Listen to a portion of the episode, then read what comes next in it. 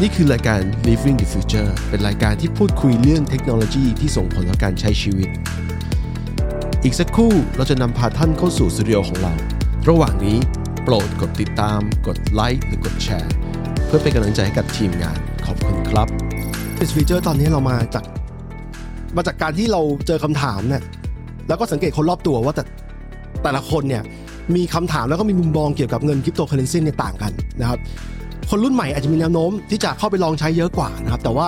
ก็ไม่ได้บอกว่าคนที่มีอายุมากกว่าเนี่ยจะไม่สนใจเสมอไปนะครับ ขึ้นอยู่กับแบ็กกราวน์นะฮะทีนี้ปีที่แล้วเนี่ยมันมีการบูมครั้งใหญ่นะครับหมายความว่าเงินคริปโตเนี่ยมีมูลค่าพุ่งขึ้นนะครับเพราะว่ามีคนเข้าไปเข้าไปเอาลงทุนให้มันเยอะมากนะฮะแล้วพอดีช่วงที่ผ่านมาไม่สิไม่กี่สัปดาห์ก่อนเนี่ยมันเกิดการแคชลงมานะทีนี้ผมมีคำถามที่ที่คนรอบตัวเนี่ยถามประจำเลยนะครับว่าว่า คริปโตเนี่ยมันมีค่ายังไงบ้างมันทำงานยังไงนะครับ เราก็เลยมาเชิญมาคุยกันในตอนนี้นะครับ ทีนี้แขกผู้รับเชิญวันนี้เรามีอยู่ทั้งหมดเจ็ดแปดท่านทีเดียวนะฮะ แล้วก็คนเอ่อเดี๋ยวนะมีมีคนที่ยังเข้าไม่ได้ครับนะฮะรู้สึกว่าผมจะส่งคนที่เข้าไม่ได้ครับคุณฮอตนะครับ ผมผมส่งลิงก์ไปทางทาง message ตอนนั้นนะฮะสามารถใช้ช่องทางช่องทางนั้นเข้าเข้ามาได้นะครับอะทีนี้แขกรับเชิญคนแรกนะครับ เป็นอาจารย์เราเรียกเราเรียกกันว่าชื่อเล่นของท่านชื่ออาจารย์ด็อกนะครับอาจารย์ด็อกเป็นตัวแทนของ Gen X นะครับคืออาจารย์ด็อกเนี่ยเป็นคนที่สอนวิชาคริปโตสวัสดีครับสวัสดีครับเออสวัสดีครับสวัสดีครับตรงตรงอาจารย์ด็อกนะฮะเป็นเป็นเป็นผู้สอนวิชาคริปโตเคอเรนซีผมเมื่อสมัยเกือบเกือบยี่สิบปีที่แล้วนะครับ แล้วทีนี้ทุกครั้งที่ผมอ่านอ่าน paper เกี่ยวกับทางทางคริปเกี่ยวกับคริปโตเนี่ย มันเป็นไปเป็นเออมัน มันถ้าทุกครั้งผมต้องนึกว่าเฮ้ยรู้อย่างนี้เรียนให้ตั้งใจเรียนมากกว่านี้ดีกว่านะครับ แล้วที่ต้องถามอาจารย์อาจารย์ว่า ในในฐานะที่อาจารย์อยู่กับมันมา 20 กว่าปีเนี่ยหมายถึงว่าวิชาคริปโตเคอเรนซีและเกี่ยวกับ cyber security เนี่ยอาจารย์เห็นยังไงบ้างครับ มีความเห็นยังไงมุมมองไงต่อต่อเงินคริปโตบ้างอาจารย์ชวนคุยสบายๆเนอะจริงๆวิชาเพิร์ดยังจำผิดเลยวิชาแอปพลายคลิปคลิปทอปผิดใช่ปะใช่ครับใช่ใช่แล้วก็ ไอไอคริปโตเคอเรนซีอะเขาเรียกสมัยสมัยเพิร์ดสมัยเพิร์ดเรียนเนี่ยเดี๋ยวเดี๋ยวไม่รู้ให้จารย์เล่ายาวสมัยเพิร์ดเรียนอะมันเป็นทอปิกเขาเรียกว่า e-cas ซึ่งเป็นเปเปอร์เดียวที่ที่อิตาซันเตชิใช้เลยที่มี cash system มันเป็นมันเป็นประเด็นมันเป็นประเด็นในสมัยสมัยนั้นอะ เป็นประเด็นว่าเฮ้ยเราจะสร้างเงินสดอินเทอร์เน็ตยังไงเนาะเพราะว่าในวิชาเนี้ยมันมี primitive tool ก็คือตัวดิจิตอล signature ใช่ไหมกับ hash function สองตัวนั้นเอง ถ้าถ้าเรารู้สองตัวเนี้ยเราก็จะอ่าเขาเรียกอะไรอะทำไอ e-cash ได้แต่ประเด็นประเด็นของซาโตชิเหนือกว่านั้นเนาะอาจารย์รอบแรกแค่นี้ปะเนาะครับ อะทีนี้ คนที่สองนะครับ คุณแอนคุณแอนเป็นเพื่อนผมนะเป็น engineer นะครับ แล้วก็เป็นคนที่มีคำถามมาให้ผมตลอดนะครับ ก็เดี๋ยวเราจะมาให้คุณแอนเป็นผู้ช่วยถามในรอบนี้นะครับ คนถัดไปนะครับ คนต่อไปคุณเซนดีนนะครับเซนดีน คนนี้ สวัสดีครับ ครับเซนดีน มีอาชีพเป็นเอ่อได้ยินครับได้ยินครับได้ยินเซนดีนเนี่ยโอเคมีอาชีพเป็นบาร์เทนเดอร์นะครับก็คือเป็น background ที่ที่เราต้องการพอดีคือความหลากหลาย ความหลากหลายของของของอาชีพ เพราะว่าส่วนใหญ่ที่คนคนเข้าคริปโตเนี่ยจำนวนจำนวนหนึ่งเลยนะ มักจะเป็น engineer มาก่อนเพราะว่าเพราะว่าไอ้พวกเอกสารที่เกี่ยวข้องอะทางเทคนิคเนี่ย engineer จะอ่านเข้าใจง่ายกว่าเลยต้องถามเซนดีนว่าเซนดีนเข้าเริ่มต้นสนใจเรื่องคริปโตมานานหรือยังนานหรือยังครับ เอ่อผม ได้ยินชื่อบิตคอยอะครับครับ ประมาณเมื่อสามสี่ปีที่แล้ว น่าจะ ตอนนั้นราคาบิตคอยหลักหลักหมื่นอยู่ครับ ครับ อ่า ได้ยินจากอ่าโบรกเกอร์ที่เขามาชวนลงทุน แต่ตอนนั้นน่ะ คือผมเป็นคนที่อ่าเทรดหุ้นมาก่อนนะครับ คือเล่นหุ้นมาประมาณเกือบสิบปีแล้วแต่ตอนนั้นไม่ได้สนใจเลย ก็คือ ไม่รู้ด้วยว่าจะซื้อมันยังไง แล้วก็เอาไปทำอะไรได้ ก็เลยปล่อยก่อนอ่า แต่ที่มาสนใจจริง ๆ จังๆก็คือช่วงปลายปีสองพันนะครับ เอ้ยสองพันยี่สิบใช่ที่เริ่มมีกระแสที่บิตคอยราคาแตะหนึ่งล้านนะครับ ครับ แล้วก็ชะอ่าทำให้คนพูดถึงกันเยอะ ผมก็เลยมาอ๋อ แตะหนึ่งล้านแล้วเหรออะไรอย่างเงี้ยอืมก็เลยไปศึกษาเพิ่มเติม ใช่ครับ แต่ตอนที่ที่เข้าที่เข้าซื้ออะผมก็ซื้อผ่าน Exchange นะ ยังไม่ได้ไปดูพวกไว t ์ p เปอร์ดูอะไรไปลึกซึ้งถึงขนาดนั้นฮะอืมก็คือยังเข้าไปแบบเก่งกำไรอยู่ ครับประมาณนี้ครับ อ่าใช่โอเค ท่านถัดไปนะครับ เป็นคือคุณไทยนายอยู่นะครับ เป็นโปรแกรมเมอร์นะครับ เป็นตัวแทนรุ่น Gen Y นะครับ อยู่ในสายครับไทยนายอยู่อยู่ในสายไหมครับอ้าวไม่ได้ยินใช่ไหมครับเออไม่ได้ยินก็ต้องต้องต้องเปิดสายก่อนอันทีนี้มาแล้วครับเสียง เป็นไงไหมครับ คุณไทยนายอยู่สนใจเรื่องเรื่องเกี่ยวกับคริปโตเนี่ยนานหรือยังครับอ่าจริง ๆ ถ้านับสนใจเนี่ยก็ประมาณหกปีก่อนนะครับหกปีก่อนครับผมก็คืออ่าเริ่มสนใจตอนที่จริง ๆ ไม่ได้สนใจเพราะบิตคอยแต่สนใจเพราะ Ethereum ครับสนใจในแง่ที่ว่า มันสามารถที่จะทำ smart contract ได้ครับเราก็เลยทำให้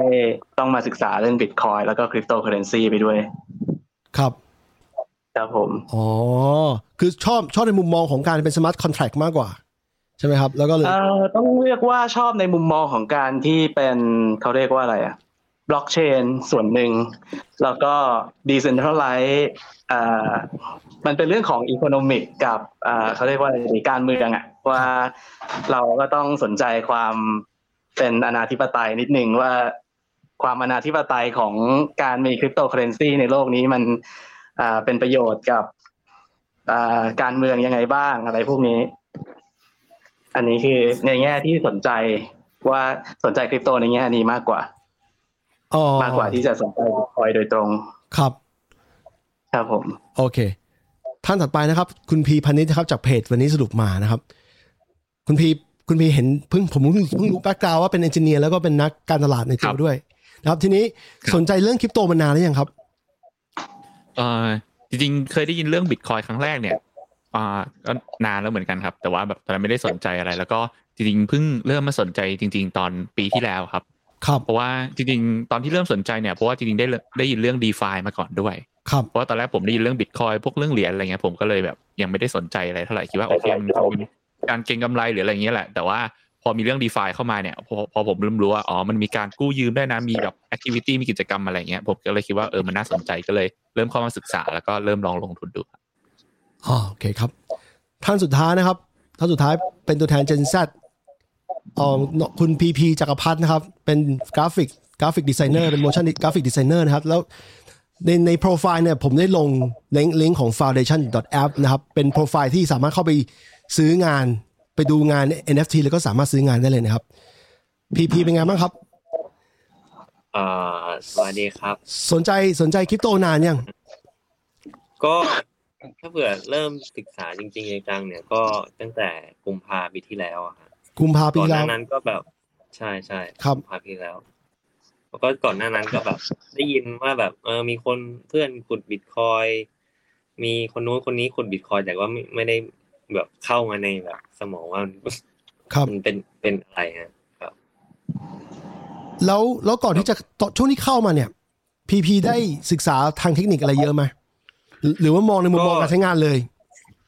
ตอนตอนแรกอะ คือเข้ามาแบบอะไรนะเออคืออยากมาลงลงทุนแล้วก็แบบเออศึกษา เอ้ยมันมันก็มีเรื่องของเทคเนาะมันก็น่าจะจูนกับกับตัวเองได้ง่ายอะไรอย่างเงี้ยฮะ แล้วก็พอศึกษาจริง ๆ แล้วเนี่ยเออมันก็มีความน่าสนใจในเชิง concept ต่างๆ ของบิตคอยน์ทั้งบิตคอยน์ Ethereum อะไรอย่างเงี้ยครับ ครับผมอ่าทีนี้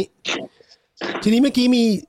คุณดีนะครับคุณดีนบอกว่าเป็นคนที่เข้ามาลงทุนเอาเงินเข้ามาลงทุนโดยที่ไม่ได้อ่านพวก technical paper มาก่อน ผมถามว่ามีท่านอื่นไหมที่ที่ที่เข้ามาในเอาเงินไปลงโดยที่ยังไม่ได้ศึกษา อันนี้ผมถามเพื่อเป็นเป็นเขาเรียกอะไรเป็นไอเดียเฉยนะสำรวจเฉย พีพีพีพีดูไหมตอนนั้นผมผมตอนตอนนั้นน่ะ ก็แบบก็ไม่รู้มากอะ ก็ครับก็อะลองหยอดหยอดๆไปหน่อยอะไรอย่างนี้ แต่พอแบบพอเริ่มแบบ เยอะเนี่ย ก็ลองไปศึกษามันก็แบบเฮ้ยมันก็เจ๋งดีนะมันก็แบบไม่ได้แบบแค่เหมือนแบบ เหมือนลงลงทุนแบบ เอาเงินไปโยนไว้เฉยๆอย่างเงี้ยฮะอืมครับครับ แล้วทางทางคุณพีอะครับ ก่อนก่อนจะเข้ามานี่สนใจคืออ่านพวก paper อะไรเยอะไหมครับ เกี่ยวกับพวกเนี้ยอ๋อ ไม่ครับ ตอนแรกตอนแรกเอ่อผมได้ยินเรื่อง d e f าก่อนแล้วก็อ๋อรู้ว่ามันมีแบบเออมีการฟาร์มได้นะการฝากนี้ได้อะไรเงี้ยก็เลยลองลองลงทุนดูเลยอะไรเงี้ยลองทำดูก่อนแล้วก็หลังจากนั้นเหมือนตอนแรกเราก็เรียนรู้เหมือนวิธีการทำฟาร์มวิธีการอะไรอย่างนี้ก่อนนะครับ แล้วก็ครัก็บลองไปทำดู แล้วเสร็จเราก็ค่อยมาแบบเออศึกษาเพิ่มเติมทีหลังมากกว่าว่าเอออ๋อโอเคจริงๆเบื้องหลังมันเป็นแบบนี้นะอะเป็นอะไรอย่างเงี้ยครับ อ๋อเท่ากับว่าคนรุ่นใหม่เนี่ย คนรุ่นใหม่เนี่ยมีแนวโน้มที่จะที่จะ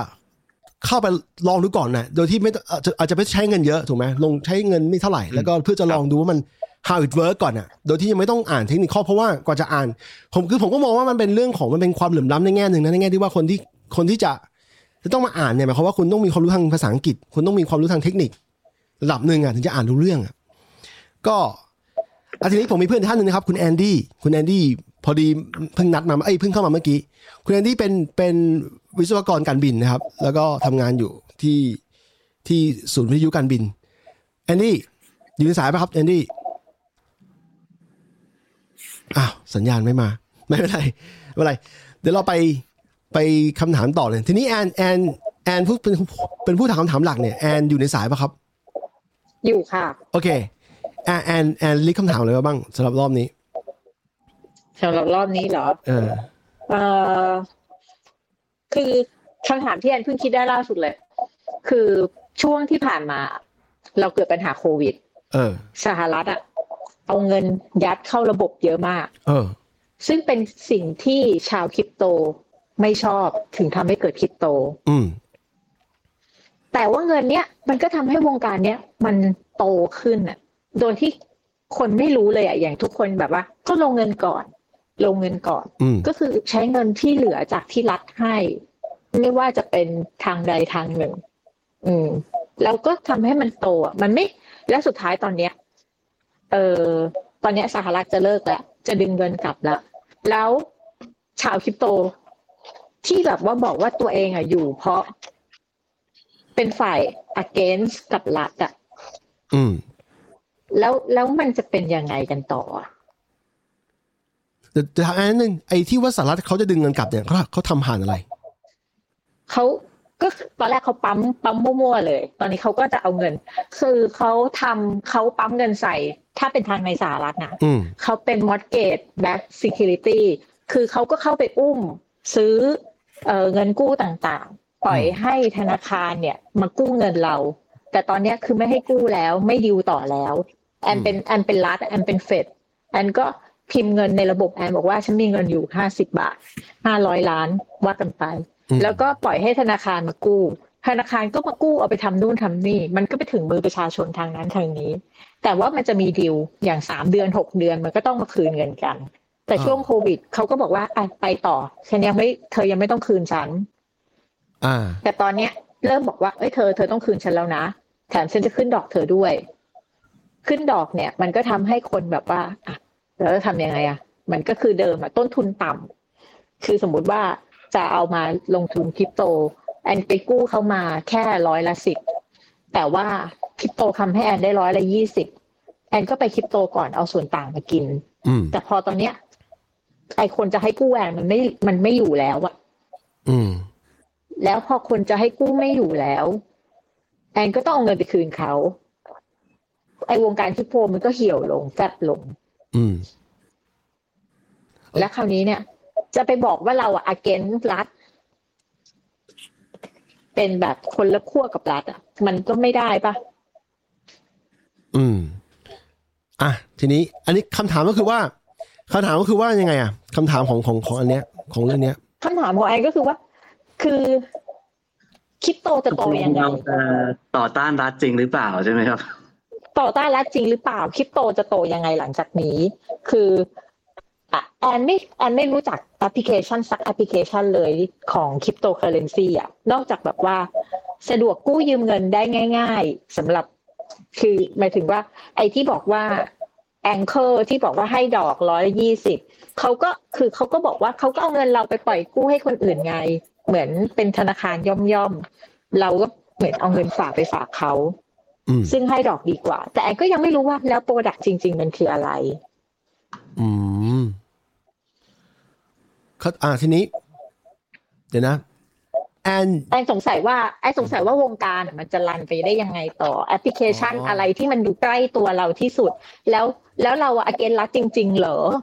เอออ่าทีนี้ใครจะตอบคำถามแอนก่อนครับ ผมแล้วกันอ่าโอเคครับไทยนาอยู่ครับไทยนาอยู่อ่านี่อันนี้เป็นเรื่องที่ผมพูดมานานแล้วนะว่า จริง ๆ แล้วคริปโตเคอร์เรนซีสิ่งที่มันบิตคอยน์เนี่ย สิ่งที่มันพยายามทำจริง ๆ คือ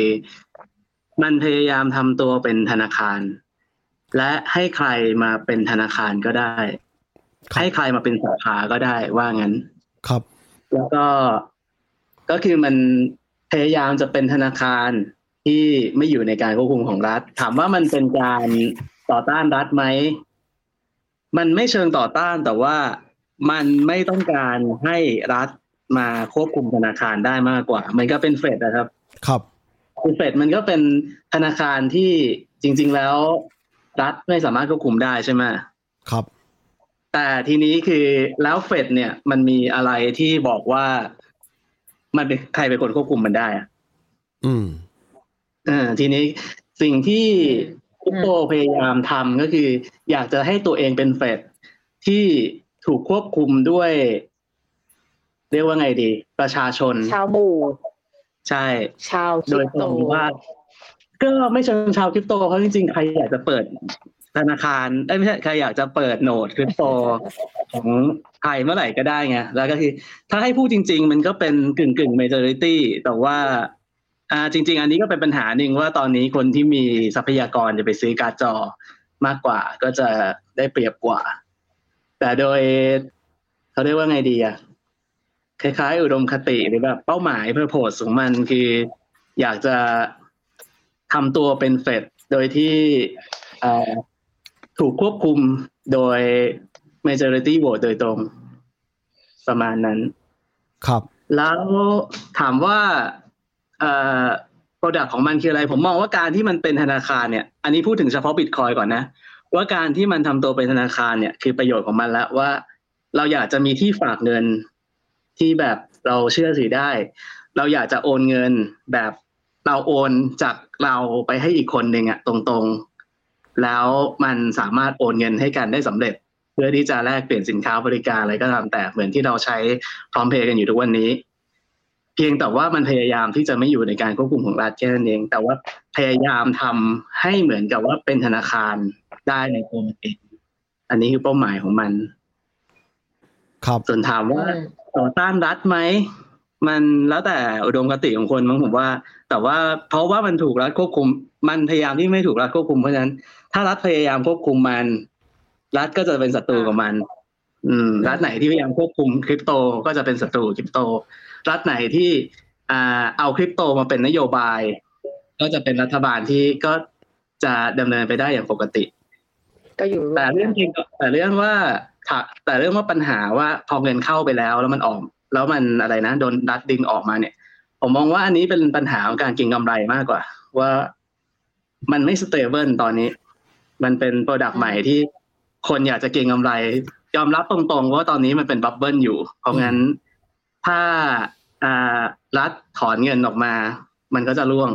อืม เพราะว่าฐานจริง ๆ ผมก็มองไม่ออกว่าฐานจริง ๆ ของมันคืออะไร แต่ว่า ถามว่า product ของมันคืออะไรคือประมาณเนี้ยครับ ครับครับผมอืมอืมทีนี้มันมีรัฐหนึ่งไงที่เขาเขาเข้ามาเต็มตัวเลยไง เอลซาวาดอร์เอลซาวาดอร์เอลซาวาดอร์ที่ปัญหาใช้เอลซาวาดอร์มันยังไม่มันยังไม่มี power ขนาดนั้น มันเป็นรัฐที่เล็กเกินไป ใช่ใช่ใช่แต่แต่จะบอกว่ามันไม่ได้ against รัฐรัฐ ไม่ได้ against คริปโตทั้งหมด ทั้งหมดอย่างกรณีรัฐบาลหลายที่อย่างสิงคโปร์นิวซีแลนด์เองเนี่ยเขาไม่ได้ against มันแต่ว่าเขาอยากจะเก็บ tax มันนะครับใช่นั่นแหละมันก็เลยขึ้นอยู่กับว่ารัฐรัฐมองยังไงอย่างที่ทานายยูตอบมาเมื่อกี้นะครับ ทีนี้มีท่านอื่นอยากจะเสริมไหมครับผมอ่าอาจารย์ขออนุญาตนิดนึงเนาะครับเมื่อเมื่อกี้รวบรวบรวบรวบคุณแอนกับรวบน้องน้องที่พูดว่าอนาธิปไตยครับจริงๆจริง ๆ เพิร์ดกลับไปดูเนาะในสมัยในสมัย อันนี้คนแก่ไม่ต้องพูดประวัติศาสตร์เนาะครับในสมัยที่ก่อตั้งไอ้เล็กนิคแคสที่อาจารย์พูดแต่แกถ้าเราดูแอปแตกของ Paper Satoshi นะเขาพูดว่า peer-to-peer version electric cash would allow online payment นะครับไหมแล้วแล้วน้องพูดแต่แกว่า จริง ๆ เนี่ย ประเด็นคือเอ่อมันมีกลุ่มเขาเรียกว่าคริปโตอนาคีคือกลุ่มอนาธิปไตยโดยใช้คริปโต ตอนถ้าถ้าเพิร์ดกลับไป ช่วงปี 90 เนี่ย ในประเทศอเมริกา ซึ่งเป็นกลุ่มที่คริปโตมันโตในในอนาธิปไตยคริปโตเนี่ย คือมันมีปัญหาต่อสู้กับรัฐเรื่อง privacy เพิร์ดยังจำได้ไหมในสมัยหนึ่งอะอ่าในในชั้นเรียนแล้วมันพูดว่าเฮ้ยรัฐนะจะควบคุมการการโทรศัพท์แบบแบบแบบเข้ารหัส ถ้าเกิดคุณโทรศัพท์เข้ารหัสเนี่ย FBI จะต้องมีกุญแจสำรองเคยเคยได้ยินไหมครับครับเออไอ้พวกนี้เป็นเป็นปัญหาต่อที่สู้ NSA ป่ะครับ อันนี้ อ่าใช่ใช่ อันนี้เป็นปัญหาเลยช่วง 90 แต่ไอ้ไอ้ไอ้กลุ่มของอ่าคริปโตอาราชีเนี่ยมันคิดว่าเฮ้ยมันไม่ถูกเนี่ยว่ะอันที่หนึ่งการจะคุยกันอีเมลเนี่ยมันเข้ารหัสโดยที่จันบอกตะเกียว่าเฮ้ยกูมีเครื่องมือคือเอ่อเขาเรียกอะไรอะ private เอ่อ public key cryptography ใช่ไหม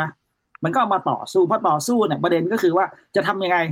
ในเรื่องในเรื่องการคุยกัน communication ข้อที่หนึ่งข้อที่สองคือเฮ้ยจะจ่ายเงินยังไงไม่ต้องโทษโทษทีเนาะจะพูดตรงๆไม่ต้องมาเสือกโอเคนะ เพราะฉะนั้นอันแรกเนี่ยอาจารย์เข้าใจว่าในช่วงนั้นไม่ได้คิดถึงว่าคริปโตจะเบสิกหรอกใช่ไหมใช้คำว่าออนไลน์ payment แล้วก็อะไร without going to financial institution เอ่อ institute ก็คือเฮ้ยจะทำไงแค่เนี้ยครับ แต่ที่ตอนหลังมันมันบานปลายเนาะมันบานปลายมันบานปลายจนกระทั่งว่า อาจารย์ขออนุญาตนะว่า ถ้าถ้าถ้าคุณแอนถามต้องถามอีกคำหนึ่งว่า ตกลงใครเป็นซาโตชิวะอาจารย์อาจารย์ยังแซวเล่นนะไอซาโตชิเนี่ยอืมถ้าไม่ใช่โปรเซสเอ็มทีมันก็คงเป็น CA ว่ะแอะแอนนึกว่าไม่เหมือนกับย้อนแผนเล่นเล่นกันเองอะเล่นว่าเฮ้ยกูหลอกมึงแล้วกูจะวนเออ CA แม่งเก่งว่ะอาจันพูดอย่างนี้เลยนะแม่งฟอกเงินหรือเปล่าเฮ้ยกูยังไม่รู้เลยมึงฟอกเงินป่ะมึงทำซิงโรสเนี่ยมึงเสื้ออาวุธเนี่ยโอเคเนาะมันมันมันเด็ดมากไอคนไอคนคำถามน่าจะไปถามน่าจะถามว่าเฮ้ยใครแม่งคิดบิตคอยวะ เฮ้ยแม่งเท่จริง เก่งจริงนะเพิร์ดเก่งจริงครับอืมขออนุญาตแค่นี้ครับมันมันมีอีกประเด็นหนึ่งคือคือคือคนบนโลกใบนี้เนี่ยยังมีเอ่อประชากรเจ็ด billion เนี่ย seven billion เนี่ยเจ็ดพันล้านคนเนี่ยมันมีคนที่เข้าถึงการเปิดบัญชีธนาคารเนี่ย ไม่ได้ครบทุกคน มันยังมีส่วนหนึ่งที่โดนทิ้งไว้อยู่ ขณะที่ที่บิตคอยน์เนี่ยไม่ทิ้งใครนะคริปโตไม่ทิ้งใครคุณสามารถคุณแต่ขอให้มีจริงเหรอใช่ ขอให้มีมีช่องทางเข้าไง คุณก็สามารถที่จะเปิดบัญชีได้เลยอย่างงี้ wallet ก็ต้องใช้เงินนะ หรือว่าแบบมือมันถือไม่ได้มีขั้นต่ำการการทำก็ไม่ได้ทุกคนจะมีมือถือไงไอ้ก็ยังคิดอยู่ว่าเนี่ยในอนาคต future มันจะเป็นยังไง คือแบบเหมือนเหมือนลดบิตได้ แล้วทุกคนก็จะใช้เงินใน currency นั้นเหรอ อะไรแบบเนี้ยอ๋อเออจริงๆก็มือถือ ผมว่ามือถืออะต่อไปคือ มันก็จะเป็นขยะใช่ไหมแล้วทีเนี้ยพ วกขยะอิเล็กทรอนิกส์อะมันก็ถูกส่งไปประเทศโลกที่สามอันนี้จริง ๆ มันไม่ดีหรอกเหมือนรแต่ถว่ายนต์แต่ว่ามันก็จะมีทำให้เกิดโอกาสไงว่า คนจะเอาขยะอิเล็กทรอนิกส์อะมาประกอบเป็นเครื่อง แล้วก็เอาไปขายในอ่าอ่าองค์ของประเทศยากจนของเขาเองครับซึ่งอ่าอ่าอ่ามันเป็นมันก็คือแบบ ถ้าโลกมันโปรเกรสไปทางนั้นอะมันก็จะมีเอ่อโอกาสให้กับคนที่อยู่ข้างล่างมากขึ้นเรื่อยๆ อยู่ที่ว่าเรามีอย่างเอากำจัดขยะใช่ไหมอันนี้อันนี้สมมุติเป็นนโยบายหนึ่งว่า เราอาจจะขายขยะอิเล็กทรอนิกส์ให้กับประเทศโลกที่สามแต่ว่าอะก็ต้องแถมอารมณ์รถญี่ปุ่นที่ไทย อ่า แต่ต้องแต่อะไรนะ อาจจะมีแลกเปลี่ยนดีลว่าต้องแถมโรงงานรีไซเคิลให้ด้วย แล้วจะทำให้รีไซเคิลอะไรหลาย ๆ อย่างมาเป็นอุปกรณ์อิเล็กทรอนิกส์เอาไปขายต่อเป็นการสร้างงานอะไรพวกนี้ อันนี้ก็เป็นแนวอาจจะเป็นแนวคิดหนึ่งที่อาจจะช่วยได้ อืมอืมอืมอืมอะทีนี้ ไอ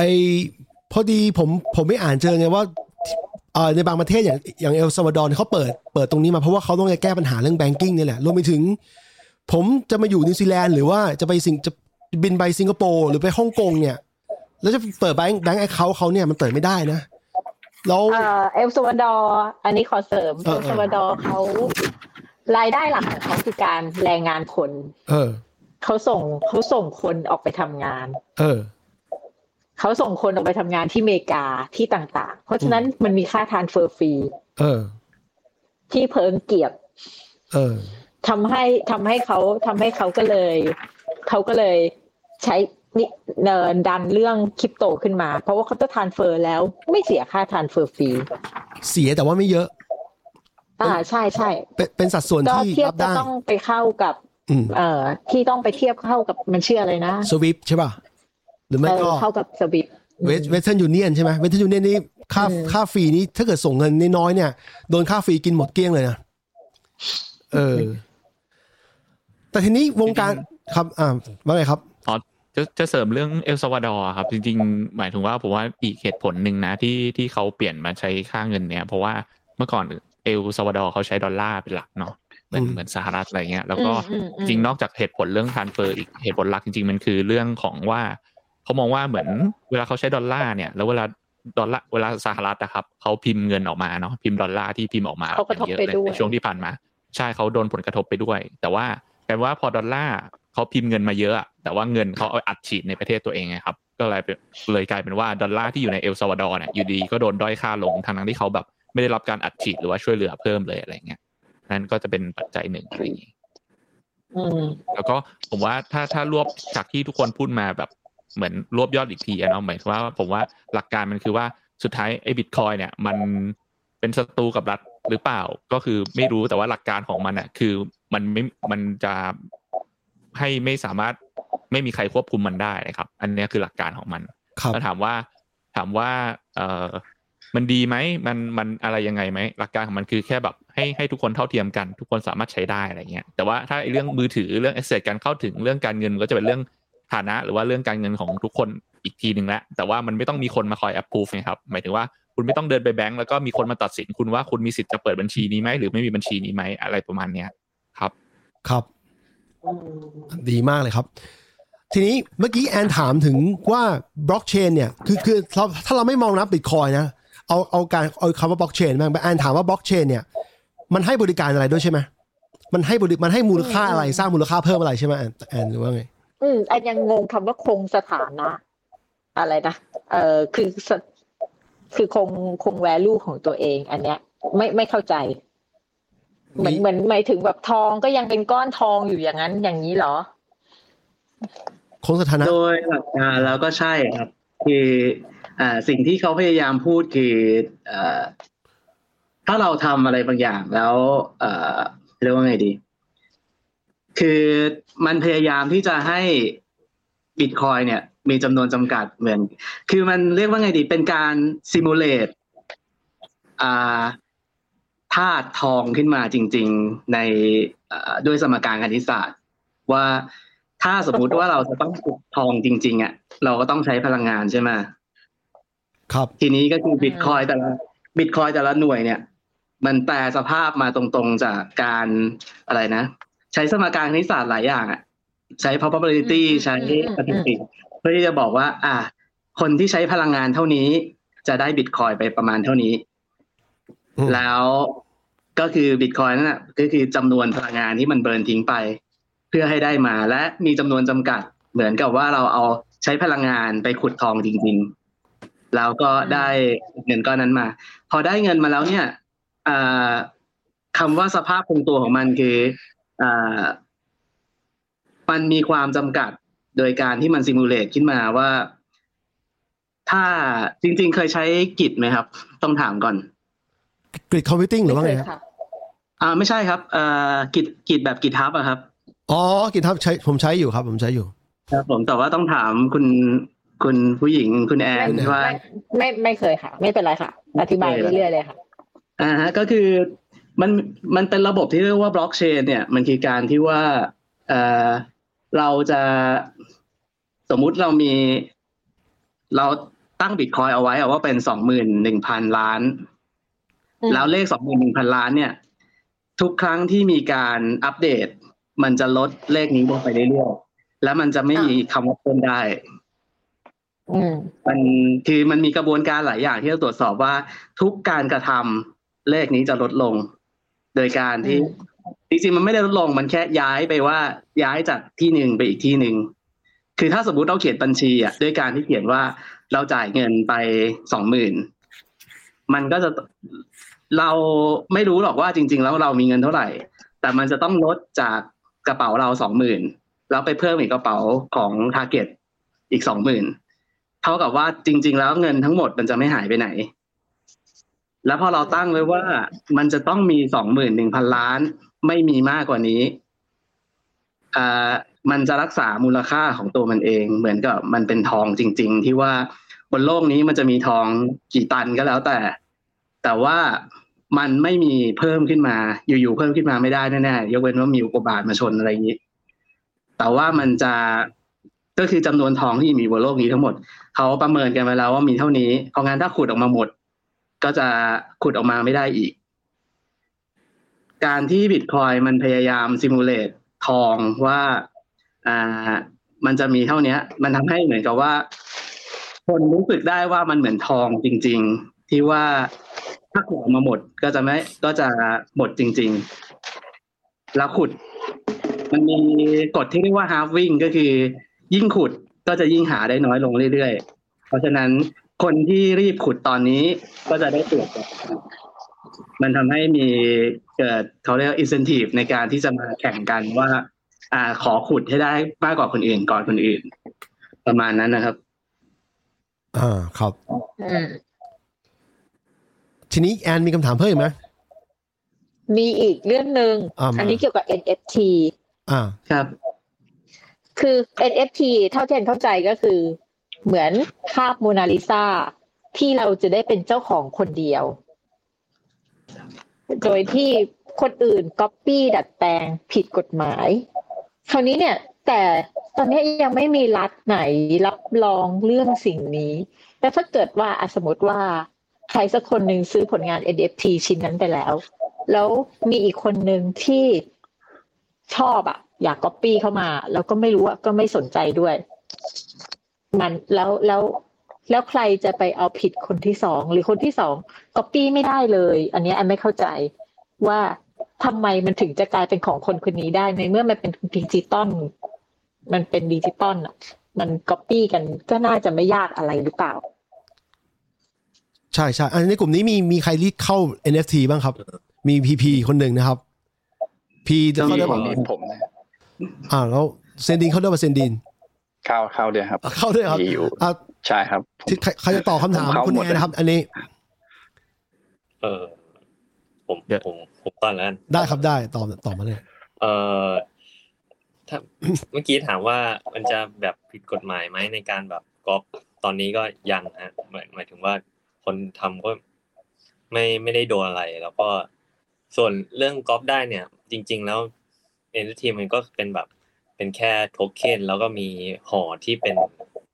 รูปภาพนั้นๆนะครับ แล้วก็ คืออืมเมื่อกี้ถามว่าไงนะฮะเออแอนแอนจะคนถามได้ไหมเออคือเนี่ยใครแล้วแล้วทำไมมันก๊อปปี้แล้วมันจะไม่ผิดแล้วแล้วอย่างเงี้ย ในเมื่อใครๆก็ก๊อปปี้ได้แล้ว value มันอยู่ตรงไหนเนี่ยเออถ้าบอกว่าก๊อปปี้ได้ยังไม่ผิดกฎหมายอย่างเงี้ย อย่างมันแบบเทียบกับภาพโมนาลิซาอย่างเงี้ย คือแอนต้องบินไปดูถึงที่ฝรั่งเศสเลย แต่อย่างเงี้ย มันมันไม่จำเป็นไงแล้วอันนี้แล้วในเมื่อมีใครๆก็แวลูได้ อันนี้มันมีสองเรื่องนะ คือหนึ่งคือ อันนี้เป็นเรื่องหนึ่งว่า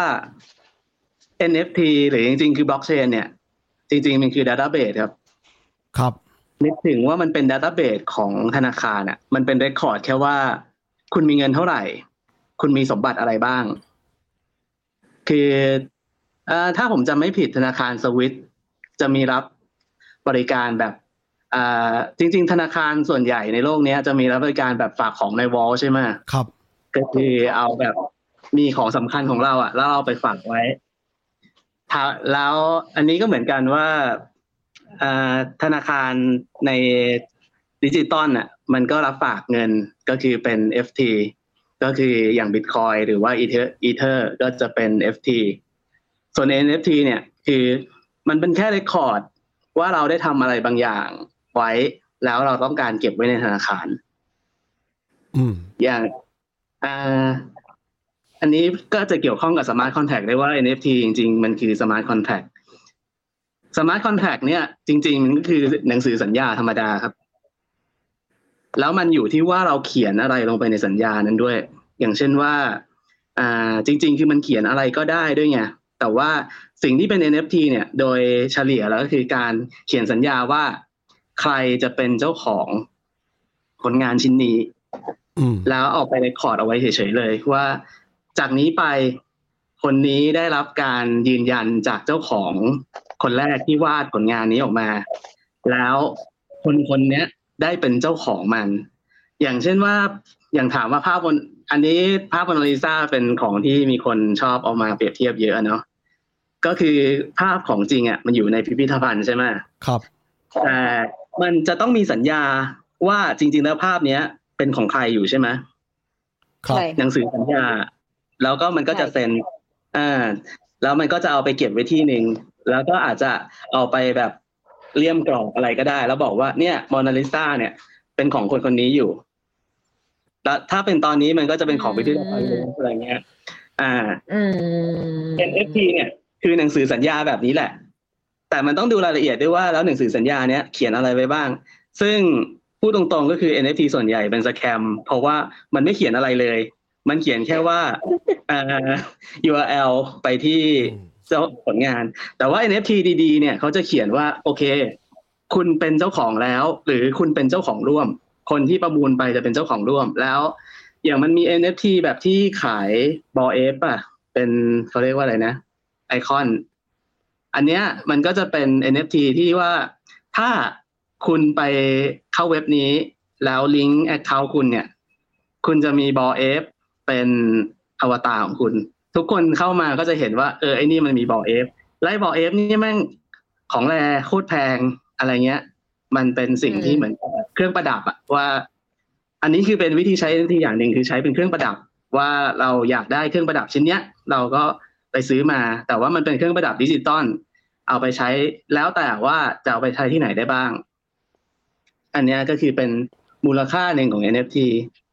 แล้วก็ อย่างผมจริง ๆ เนี่ยสนใจ NFT สนใจคริปโต เพราะว่ามันเป็นระบบเกมอ่าผมสนใจเกมมาก่อน คือจริง ๆ ผมเป็นโปรแกรมเมอร์ทำเกม แล้วก็อ่าสิ่งแรกที่ทำให้ผมสนใจ NFT ก็คือคริปโตซัมบี้มั้งมันเป็นว่าการเอาอีเทเรียม NFT มาทำเป็นการ์ด แล้ว NFT เนี่ยก็คือ มันเหมือนบิตคอยครับ ที่ว่ามันสามารถกำหนดได้ว่า อ่าการ์ดใบนี้ จะมีแค่สิบใบในโลกไม่มีมากกว่านี้ เพราะฉะนั้นคนอื่นก็จะใช้ไม่ได้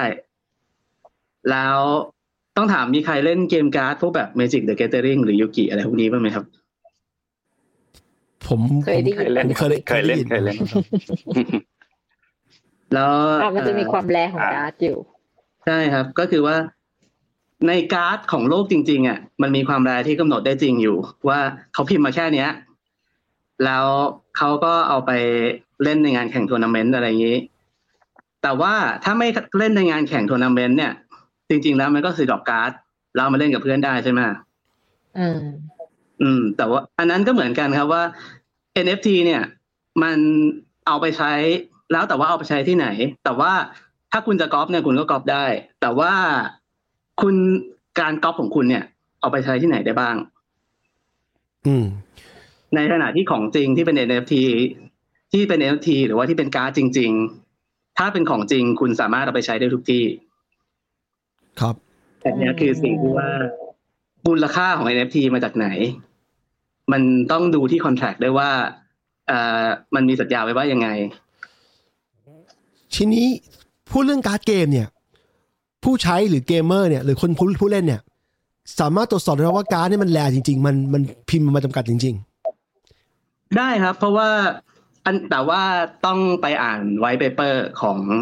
ของ contract นะๆว่าอ๋ออันนี้คือออกต้องไปอ่านอะอันนี้คือหมายถึงการ์ดที่ออกมาในรูปแบบ NFT ถูกไหมครับ ถึงจะตรวจสอบได้ถูกไหมครับใช่ครับโอเคใช่ครับอ๋อหมายถึงว่าถ้าเป็น Physical ถ้าเป็น card บริษัทถ้าเป็น physical card เราได้แต่เชื่อใจบริษัทเลยครับว่ามันพิมพ์มาแค่นี้จริงๆ แต่ว่าอ่ามันก็ค่อนข้างตรวจสอบได้นะ เพราะว่า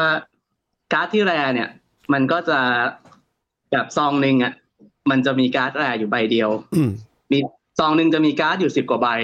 ครับ แล้วจะมีการ์ด rare อยู่ใบเดียว ซึ่งสุ่มมาจากการ์ด rare ประมาณร้อยใบ อืมครับในก็คืออย่างผมเล่นเมจิกอะมันจะมีเขาเรียกว่าบล็อก คือการ์ดที่ออกในปีหนึ่งจะมีประมาณห้าร้อยใบ ครับ จะมีการ์ด rare ประมาณห้าสิบถึงร้อยใบ แล้วก็เวลาขายเนี่ย คือมันขายเป็นซอง เขาเรียกว่า booster pack ก็คือ ในซองจะมีการ์ดที่สุ่มมาจากห้าร้อยใบเนี่ยอืมมีการ์ด rare สุ่มมาใบหนึ่งแล้วมีการ์ดที่ไม่ rare สุ่มมาประมาณสิบใบรวมกันขายเป็นอันหนึ่งเพราะฉะนั้นโอกาสที่จะมี rare ออกมาก็จะน้อยอืมแล้วมันเป็นความเชื่อใจของบริษัท จริง ๆ ก็นี่คือสาเหตุหนึ่งที่อ่าผมรู้สึกว่า NFT น่าเชื่อถือกว่า ตรงที่ว่าอ่ามัน transparent อะว่ามันกำหนดไว้ตั้งแต่แรก และโค้ดทั้งหมดมันบอกอยู่แล้วว่ามันทำอะไรได้บ้าง อืม อันนี้ตอบคำถามเรื่องว่าทำไมบล็อกเชนมูลค่าอยู่ไหนนะ ในแง่ที่ว่าเราสามารถที่จะอืมเป็น transparency database หรือว่า หรือว่าฐานฐานข้อมูลที่โปร่งแสงโปร่งใสสามารถตรวจสอบได้หมดนะครับ audit ได้หมดนะครับ ทีนี้เมื่อกี้แอน mention เรื่องโมนาลิซาภาพโมนาลิซาจะบอกว่า ภาพโมนาลิซาเนี่ย จริง ๆ แล้วอะมันเป็นมันออกมามันดาวินชีเนี่ยวาดมาหลายปีแล้วหลายร้อยปีแล้ว ทีนี้ ในในทาง copyright เนี่ย มันหมดไปแล้ว มันกลายเป็น public domain ไปแล้วหมายความว่าถ้าคุณอยากจะพิมพ์หนังสือเนี่ย คุณพิมพ์ได้เลย ไม่ต้องขอใครนะครับ เพราะว่าเจ้าของตัวจริงเนี่ยตายไปนานแล้วนะครับ แต่ว่าลูฟวร์เนี่ยเอาไปโชว์เนี่ย มันมันแล้วคนยังยอมเสียเงินไปดูเนี่ยบินไปดูเนี่ยเพราะว่ามันมีความ authentic อยู่ อันนี้ก็ก็คือตอบคำถามแอนว่าว่ามันมันแทนกันไม่ได้ร้อยเปอร์เซ็นต์แต่ว่าแต่ว่าวิธีคิดมันอยู่ตรงนี้ เหมือนจริงๆแล้วเรื่อง copyright เนี่ยเป็นเรื่องที่ไม่จำเป็นต้องต้องเป็นรูปขนาดขนาด รูฟก็ได้นะ แค่เราไปถ่ายรูปมาเนี่ยแล้วลงอินสตาแกรมเนี่ย แล้วมีคน copy ไปใช้เนี่ยจริงๆ แล้วมันก็ผิดผิดแต่แรกแล้วอืมอย่างนี้เป็นต้น อืม โอเค ทีนี้คุณขอป้อมขอเสริมอะได้ครับได้เสริม N N N NFT หน่อยครับ ครับได้ครับได้เสริมมาเลยครับ ก็อย่าอย่างที่บอกว่าการ Copy อะของ NFT มันจะไม่เหมือนแบบ อย่างที่เราไป Copy รูปใน Google อะไรอย่างเงี้ย มันมันมันไม่ใช่นะครับ ครับ มันคือจะทำออก เพราะว่ามัน มันมันเขียนโค้ดบน Smart Contract เวลาเขาออก NFT มาเขาก็ต้องไปเขียนโค้ด แล้วก็จะจะต้องมีคน address คนกระเป๋าอะของคนที่เป็นเจ้าของอยู่ อย่างผมอะสมมุติผมไปซื้องานงานหนึ่งมาเขาอืมไปดูบน Smart Contract หรือใน Wallet มันจะมีประวัติเนี่ย address ของผมเป็นเจ้าของอยู่ตอนเนี้ย งานผลงานชิ้นเนี้ยอืมอ่า คือคนล่าสุดอ๋ออ่าศิลปินเข้ใจหไม่ครับสามารถวาดรูปเสร็จแล้ว บอกว่าอันนี้เป็น NFT ได้ต้องไปเข้ากับศูนย์ใช่กลางต้องศูนย์หนึ่แล้วศูนย์ใช่เขาก็จะต้องแปลงต้องให้มันเป็นใช่ดาครับต้าเบสให้ ใช่อืมก็ก็มันมีเยอะฮะว่าที่หลักๆเป็น Marketplace แน่นอนบน Ethereum Chain บน Binance บนอ่า Solana อะไรเงี้ยครับ ที่ที่เขาใช้ใช้กัน แต่ก็คือด้วยที่อ่าบอกว่ามีความแร rarity อะไรเงี้ย อย่างถ้าเราไปอ่าน white paper อะเขาก็จะบอกเลยว่า เนี่ย มันจะมีระดับขั้นแรคอมอ่าเป็น common แร legendary อะไรเงี้ยเขาจะมีเปอร์เซ็นต์บอกเลยนะ ว่าคุณซื้อแล้วคุณมิ้นตัวออกมาเนี่ย สุ่มตัวออกมา ว่าจะได้ ถ้ายิ่ง ได้ super rare หรืออะไรขั้นสูงสุดที่แบบ 0.1เปอร์เซ็นต์อะไรเงี้ยที่เขากำหนดไว้ก็จะมีราคาแพงมาก และการที่ อันเนี้ยมันขึ้นอยู่กับ อ่าคน creator เลย ว่าแต่ละ creator เขาจะมีความดังขนาดไหน เวลาเขาออกงานงานหนึ่งมาเขาก็จะให้เราอะไปทำ whitelist ก่อนเพื่อที่มีสิทธิ์ซื้อก่อนได้ในราคานี้ราคานี้หรือว่า สามารถได้คูปองอืมว่าไป อ่า เราสามารถซื้อได้ได้เท่าไหร่อะไรเงี้ยยิ่งยิ่งเราได้เร็วได้ได้ซื้อสิทธิ์มาก เราก็สุ่มได้เยอะอะไรเงี้ย โอกาสที่ได้ได้ของแร NFT แรก็ก็มีมีสูงขึ้นอ่าฮะ แล้วเวลาเขา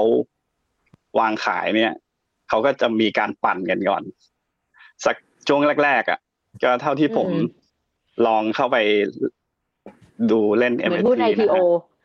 ฮะใช่ใช่ประมาณนั้น ช่วงแรกๆจะปั่นกัน แต่พอมาสักพักอะราคามันจะเริ่มคงที่แหละ อ่า ถ้าใครได้ตัวแร่ๆปล่อยตอนแรก ๆ ก็จะได้กำไรสูงมากอ่า พวกนี้มันก็จะมีสตอรี่เหมือนกับงานศิลปะอะไรอย่างเงี้ยแหละฮะอ่า ประมาณมันนั้น มันก็ดีนะคะ ฟังในแง่นี้แล้วรู้สึกว่ามันให้โอกาสกับคนน่ะ ที่ไม่ได้มีต้นทุนเยอะเกินไป ใช่ใช่ คือสมมติว่าเราอยากเริ่มธุรกิจอะไรสักอย่างแล้วเราแบบว่า เนี่ย ฉันชอบวาดรูป ฉันอยากทำบริษัทการ์ดเกมการ์ดแต่ว่าเราไม่ใช่เป็นแบบว่าบริษัทในญี่ปุ่นที่แบบว่าใครๆก็จะไอ้นี่ได้ แต่อย่างน้อยก็คือเริ่มธุรกิจอย่างนี้ได้ อืมใช่อืมผมผมขอเสริมสักสองเรื่องได้ไหมครับเรื่อง NFT ได้ครับได้มาเลยครับ ครับ ก็ก็เสริมจากที่เมื่อกี้พูดมาตอนแรกครับ ผมว่าหมายถึงว่า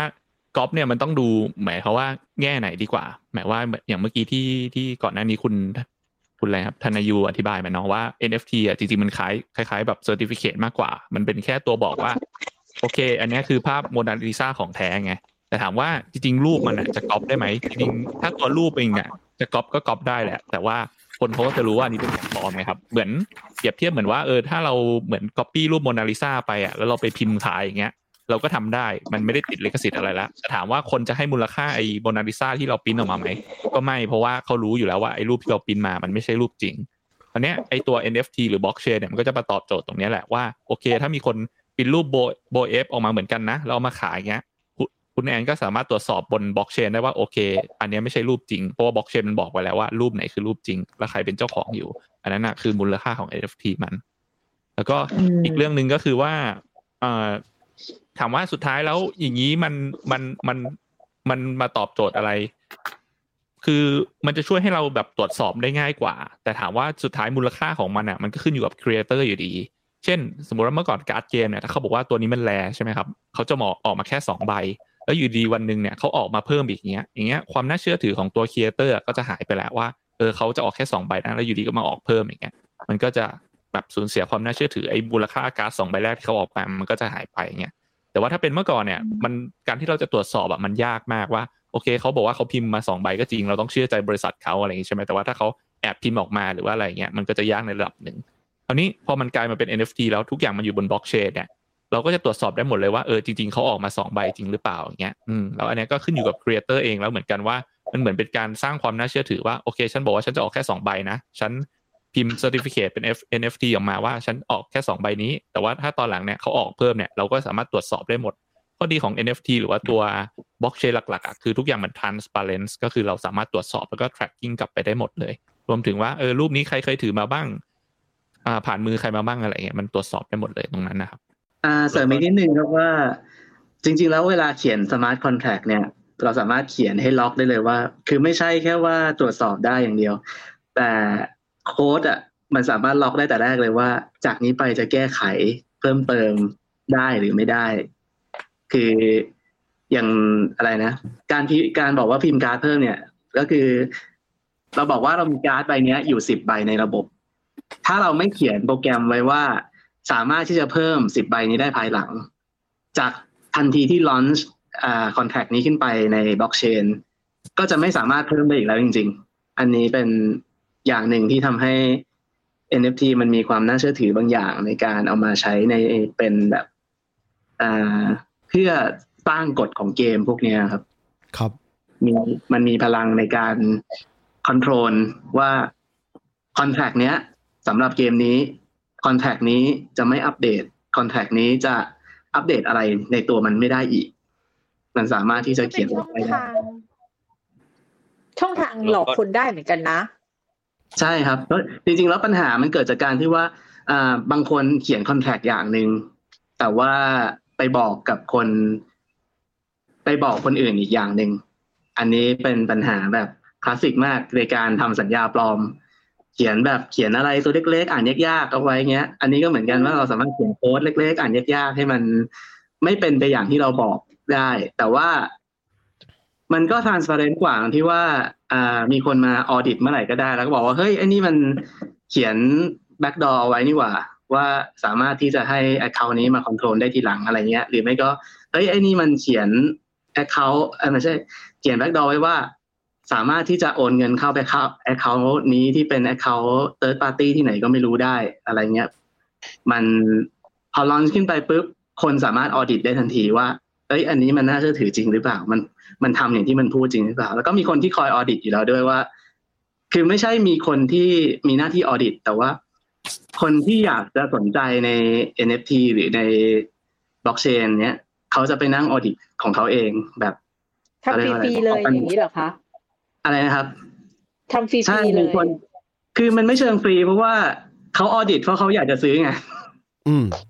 อืมเขา audit เพราะเขาสนใจว่า เขาอยากจะซื้ออันนี้ เอ้ยมันใช้ได้จริงหรือเปล่ามันพูดจริงหรือเปล่าเนี่ย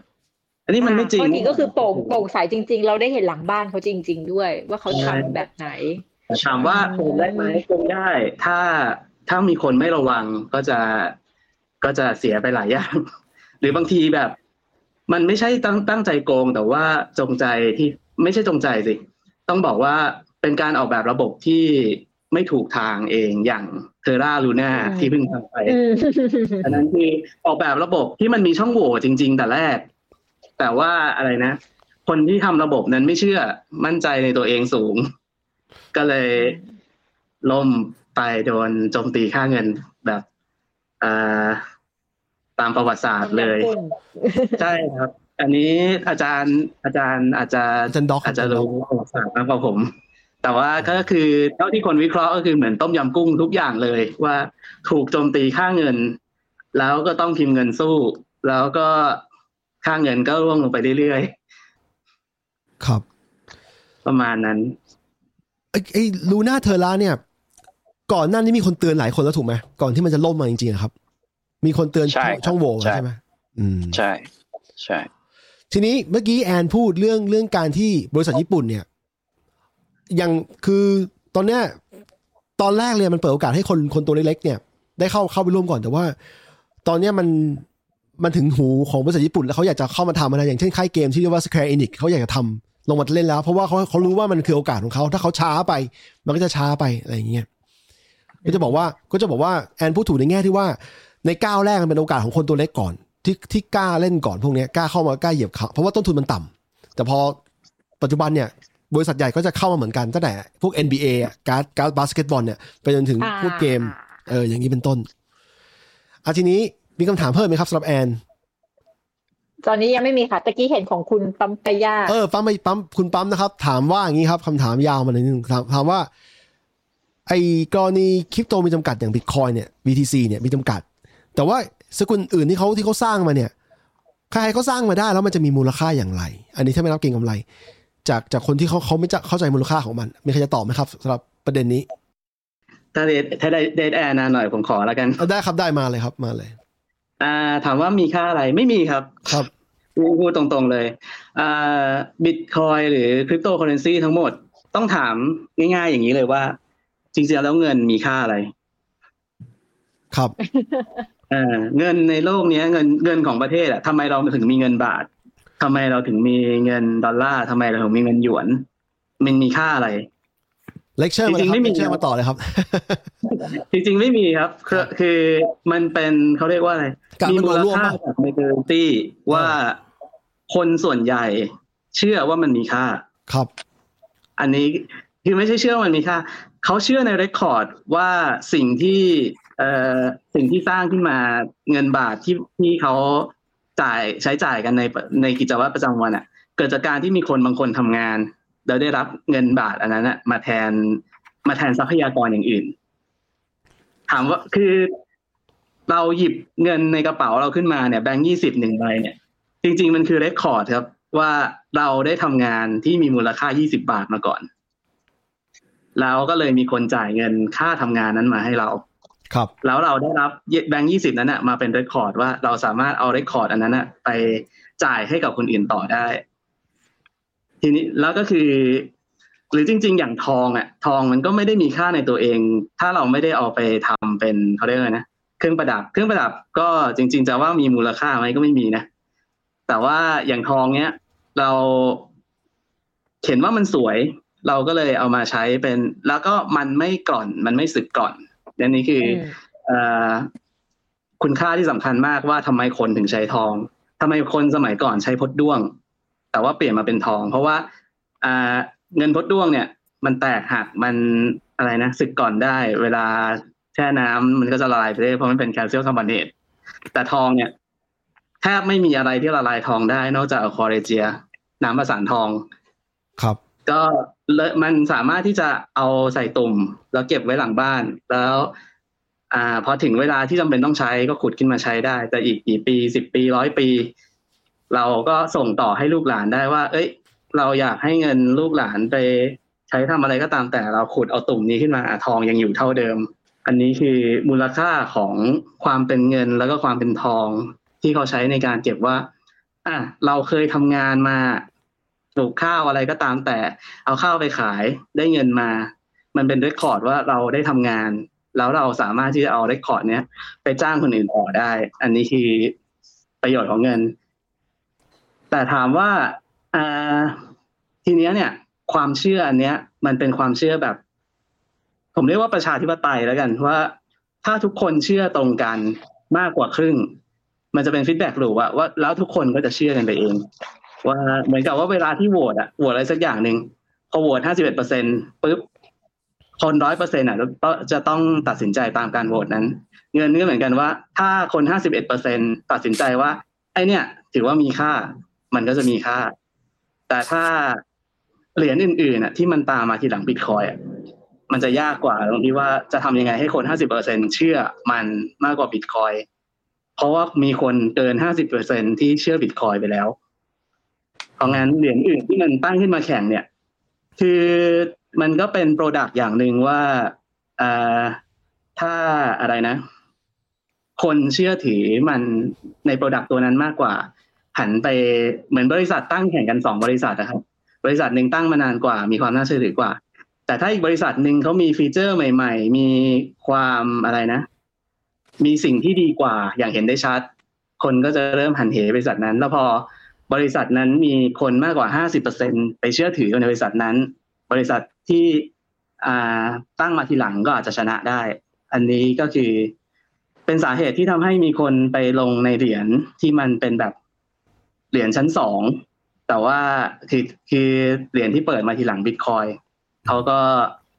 ขายตรงเนี้ย ว่าเขาอาจจะมาโค่นล้มบิตคอยสักวันหนึ่งมันก็จะมีมูลค่าในใจของคนที่ไปซื้อ เป็น อืมเป็นถ้าให้พูดตรงๆก็คล้ายๆหุ้นบริษัทเหมือนกัน จริงๆผมเคยพูดอยู่ว่า จริง ๆ เงินสกุลเงินของประเทศเนี่ย มันก็เหมือนหุ้นของประเทศนะครับว่ามันมีคนมาซื้อเงินของประเทศเนี้ยก็คือเหมือนกับซื้อหุ้นของทั้งประเทศเลย อืมถ้าค่าเงินตกเขาก็ขาดทุน ถ้าค่าเงินขึ้นเขาก็กำไร อืมประมาณนั้น เกี่ยวกับเรื่องนี้ผถ้ามประมีเทเรื่ศองน่าสนใจค่าเงินก็ขึ้น เออ เกี่ยวกับเรื่องนี้ผมผมมี ประเด็นเล็กน้อยอยากจะเล่าให้ฟังคือ คือผมอะเนื่องจากผมเดินทางบ่อยสมัยหนึ่งนะครับ แล้วผมก็พกเงินสกุลสหรัฐนี่แหละ US dollar เนี่ยแหละไปอย่างเป็นรับไปที่เวียดนามอย่างงี้ คือที่เวียดนามเนี่ย ปกติเนี่ยบางร้านเขารับรับเงินสกุลนี้โดยตรงนะ รับแบงก์ตรงๆนะ แต่ว่าผมจะเคยอยู่ในสถานการณ์ที่ว่า เจอคือห้าทุ่มจะกลับจะกลับบ้านเออจะกลับโรงแรมแล้ว ก็ปรากฏว่าหาที่แลกไม่ได้ หรือหรือหาแท็กซี่ก็ไม่รับอยู่แล้ว มันมันเคยมีความลำบากคือ มันไม่ใช่ว่าเราพกเงินดอลลาร์เราคิดว่าเราจะผ่านตลอดอะมันมันก็ยังมีปัญหาในการใช้งานอยู่ ถ้าเขาไม่รับมันอะ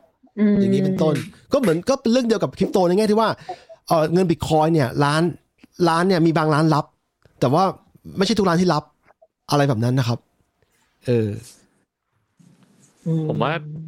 จริงๆมันอาจจะต่างกันนิดนึงอะครับถ้าเทียบคริปโตกับบิตคอยเนาะถ้าถ้าเสริมในมุมนี้อะไรเงี้ยครับ เหมือนเมื่อกี้คำถามคือถามว่าคริปโตตัวอื่นจะมีมูลค่าได้ยังไงใช่ไหมแต่ว่าเขาเข้าใจว่าคนถามค่อนข้างเห็นค่าของบิตคอยน์แล้วโอเคบิตคอยน์มันมีจำกัดแค่ยี่สิบเอ็ดล้านอันเนาะแล้วก็บิตคอยน์สามารถใช้เป็นตัวแลกเปลี่ยนอะไรเงี้ยคราวเนี้ยอ่าอยากจะขยายเรื่องความแตกต่างของบิตคอยน์กับคริปโตตัวอื่นนะครับครับเหมือนบิตคอยน์เนี่ยมันค่อนข้าง unique เพราะว่ามันไม่มีเจ้าภาพเนาะมันเหมือนมีคนคนหนึ่งตั้งแบบกลุ่มกลุ่มหนึ่งตั้งขึ้นมา แล้วก็ไม่ได้มีเจ้าภาพแหละก็ปล่อยทิ้งมันไปแล้วก็ให้มันเติบโตด้วยตัวของมันเองเนาะมีอัตรา การขุดที่กำหนดมาแน่นอนอยู่แล้วอะไรอย่างเงี้ยแล้วก็คนก็ขุดไปเรื่อยมันก็จะเปรียบเทียบเหมือนเสมือนทองได้เนาะที่แบบอ่าจริงๆไม่ได้มีเจ้าภาพ แล้วก็คนก็เออให้มูลค่ามันเพิ่มไปเรื่อยๆวันเนี้ยคริปโตตัวอื่นๆอะจริง ๆ แล้วที่บางครั้งเราอาจจะบอกว่าคริปโตเป็น decentralized เนาะแต่ว่าถ้าดูกันจริงแล้วอะคริปโตตัวอื่นๆนอกจากบิตคอยอะส่วนใหญ่เนี่ยจะมีเจ้าภาพอยู่เสมอเลยนะครับ จะมีใครคนหนึ่งก็ตามเนี่ยที่ที่คอยสร้างคริปโตตัวนี้ขึ้นมา แล้วก็ จริง ๆ ก็จะมีคนที่ได้ผลประโยชน์จากการสร้างสิ่งนี้ขึ้นมา อาจจะมากจะน้อยก็แล้วแต่แล้วแต่ความ decentralized ของแต่ละตัวอันเนี้ยผมคิดว่าคริปโตตัวอื่นอะมันจะมีมูลค่าได้ก็เกิดจากที่ว่าถ้าเปรียบเทียบเหมือนกันเลยก็คือมันมี usage ไหมคือมีคนใช้มันเยอะแค่ไหน ผมคิดว่าถ้ามันยิ่งมีเคสให้คนสามารถใช้เงินหรือว่าใช้คริปโตนี้เยอะได้เยอะมูลค่ามันก็จะเพิ่มขึ้น อย่างเช่น Ethereum เนี่ย Ethereum เป็นตัวคริปโตตัวแรกเนาะที่ทำเป็น smart contract แล้วก็ให้คนมาทำ activity สามารถมาเขียนแอปพลิเคชันซ้อนบน Ethereum ได้ แล้วก็ทุกคนที่อ่ามาเขียนแอปบน Ethereum เนี่ยเวลาจะทำกิจกรรมทำอะไรก็ต้องจ่ายค่าแก๊สเป็น Ethereum เนาะสิ่งนี้มันก็เลยทำให้ Ethereum เติบโตถูกไหมเพราะว่าคนมาสร้างแอปพลิเคชันเยอะแล้วก็ทุกคนต้องจ่ายค่าแก๊สเป็น Ethereum มันก็เลยเติบโตมูลค่าก็เลยสูงขึ้นวันนี้ก็มีพยายามมีคริปโตตัวอื่นเนี่ยก็พยายามทำสิ่งนี้ขึ้นมาเหมือนกันทำเป็นเหมือนก็เมื่อกี้เหมือนที่เปรียบเทียบแหละก็คือเหมือนบริษัท ก็พยายามทำให้มี activity ต่างๆ มากมายเนาะอย่าง Terra ก็เป็นตัวหนึ่งที่นี่ก็ประสบความสำเร็จเหมือนกันนะก่อนที่มันจะแตกอะไรเงี้ยเขาก็พยายามสร้างอ่ากิจกรรมต่างๆ ซึ่งกิจกรรมตัวเนี้ยมันก็ต้องบอกว่าส่วนใหญ่เนี่ยมันจริงๆมันยังเบสอยู่บนโลกโลกของคริปโตมากกว่า หรือว่า d e f าเนี่ยแหละก็คือแบบกิจกรรมส่วนใหญ่จะเป็นเรื่องการกู้ยืมเงิน การให้ยืมเงินอะไรเงี้ยการ leverage การแบบทำนู่นทำนี่อะไรเงี้ยมันครับมันจะเป็นกิจกรรมอยู่ที่ยังจำกัดอยู่ใน d e f ามากกว่าอะไรเงี้ย มันก็เลยเป็นข้อจำกัดของคริปโตตอนนี้ก็เหมือนเหมือนกัน เพราะว่าส่วนใหญ่เนี่ยเวลากิจกรรมที่มันทำทุกอย่างอะมันยังอยู่ในโลกคริปโตอยู่ แต่ผมคิดว่าวันวันหนึ่งอะถ้ามันสามารถเชื่อมโลกตรงเชื่อมสิ่งเนี้ยไปสร้าง productivity ที่มันอยู่นอกแบบ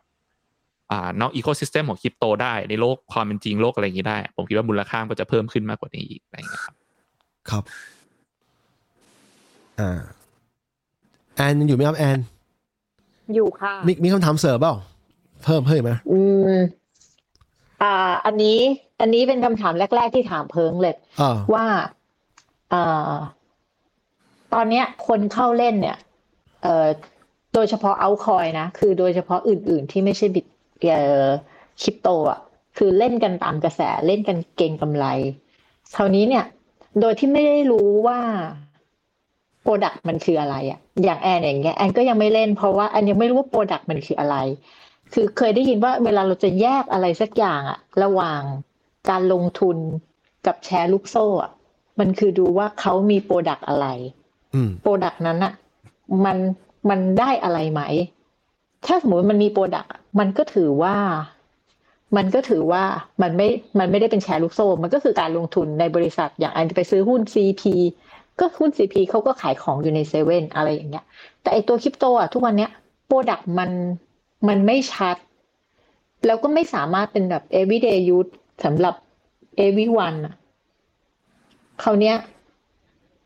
เราก็แค่ต้องรอเวลาจนกว่าที่ที่จะที่จะมันแพร่หลายพอเคลียร์ว่าอืมหรือว่าเราก็ยังแบบยังไม่ต้องไปลงทุน เราควรใช้ BTC ไปเรื่อยๆสมมติว่าแบบเออมีเงิน เราก็สะสมเก็บเงินใน BTC ไปก่อน อืมถ้าเพื่อป้องกันการแบบรู้สึกว่าแบบเอ้ยฉันไม่อยากโดนแชร์ลูกโซ่นึกอยากจะทิ้งฉันทิ้งทุนแบบลูน่าอย่างเงี้ยอืมเกิดแบบทิ้งทุนเราเราก็ไม่ไม่ อืม เราก็ไม่รู้ว่าเมื่อไหร่แชร์จะแตกอืม คืออย่างอะผมตอบก่อนนะครับ อย่างแรกเลย BTC มันแชร์ได้นะเอ้ยมันมันใช้ได้นะ ในหลาย ๆ ร้านออนไลน์เนี่ยใช้ได้ แล้วสมัยหนึ่งเนี่ยไอ้พวก ร้านร้านดังอย่าง Microsoft Store เนี่ยหรืออย่าง Steam Steam ที่ขายเกมเกมดาวน์โหลดเนี่ยเขาก็รับจนกระทั่งมันมีช่วงหนึ่งที่มันเกิดการผันผวนเยอะจัดเนี่ยเขาเลยปิดไปก่อน แต่ว่าทุกวันเนี่ยมันเป็นหนึ่งในสกุลที่ใช้ใช้ได้แพร่หลายมากระดับหนึ่งนะในแง่ที่ว่าซื้อของออนไลน์เนี่ยทำได้ ส่วนทีนี้เมื่อกี้แอนบอกว่าแชร์ลูกโซ่เนี่ยมันมี Product จะบอกว่าเอ้มันนี่ Product จะบอกว่าจริงๆแล้วแชร์ลูกโซ่เนี่ยมาในรูปแบบของการพ่วงขายสินค้าเขามีเยอะนะ เช่น เช่นสมัยหนึ่งที่มันมีแชร์ตุ๊กตาบรายอะไรเงี้ยที่แบบที่แบบหลอกให้คนมาซื้อตุ๊กตาเพราะว่ามันจะได้กำไรอะไรอย่างเงี้ยอย่างนี้เป็นต้นคือ คือแชร์ลูกโซ่มันเปลี่ยนรูปแบบจากการเอาเงินลงตรงๆอะกลายเป็นผ่านสินค้าบางตัวบางอย่างอะ มาสักพักใหญ่ๆแล้ว เออทีนี้มีท่านอื่นจะเสริมไหมครับ เกี่ยวกับประเด็นประเด็นว่าอืมไอตัว BTC หรือหรือคริปโตเนี่ย มันมันให้เอาคอยเออมันให้มันต่างกับมันเป็นแชร์ลูกโซ่ หรือว่ามันต่างกับการลงทุนยังไงบ้างอืมอย่างเงี้ยคว่ารับ ผม เดี๋ยวครับผมขอ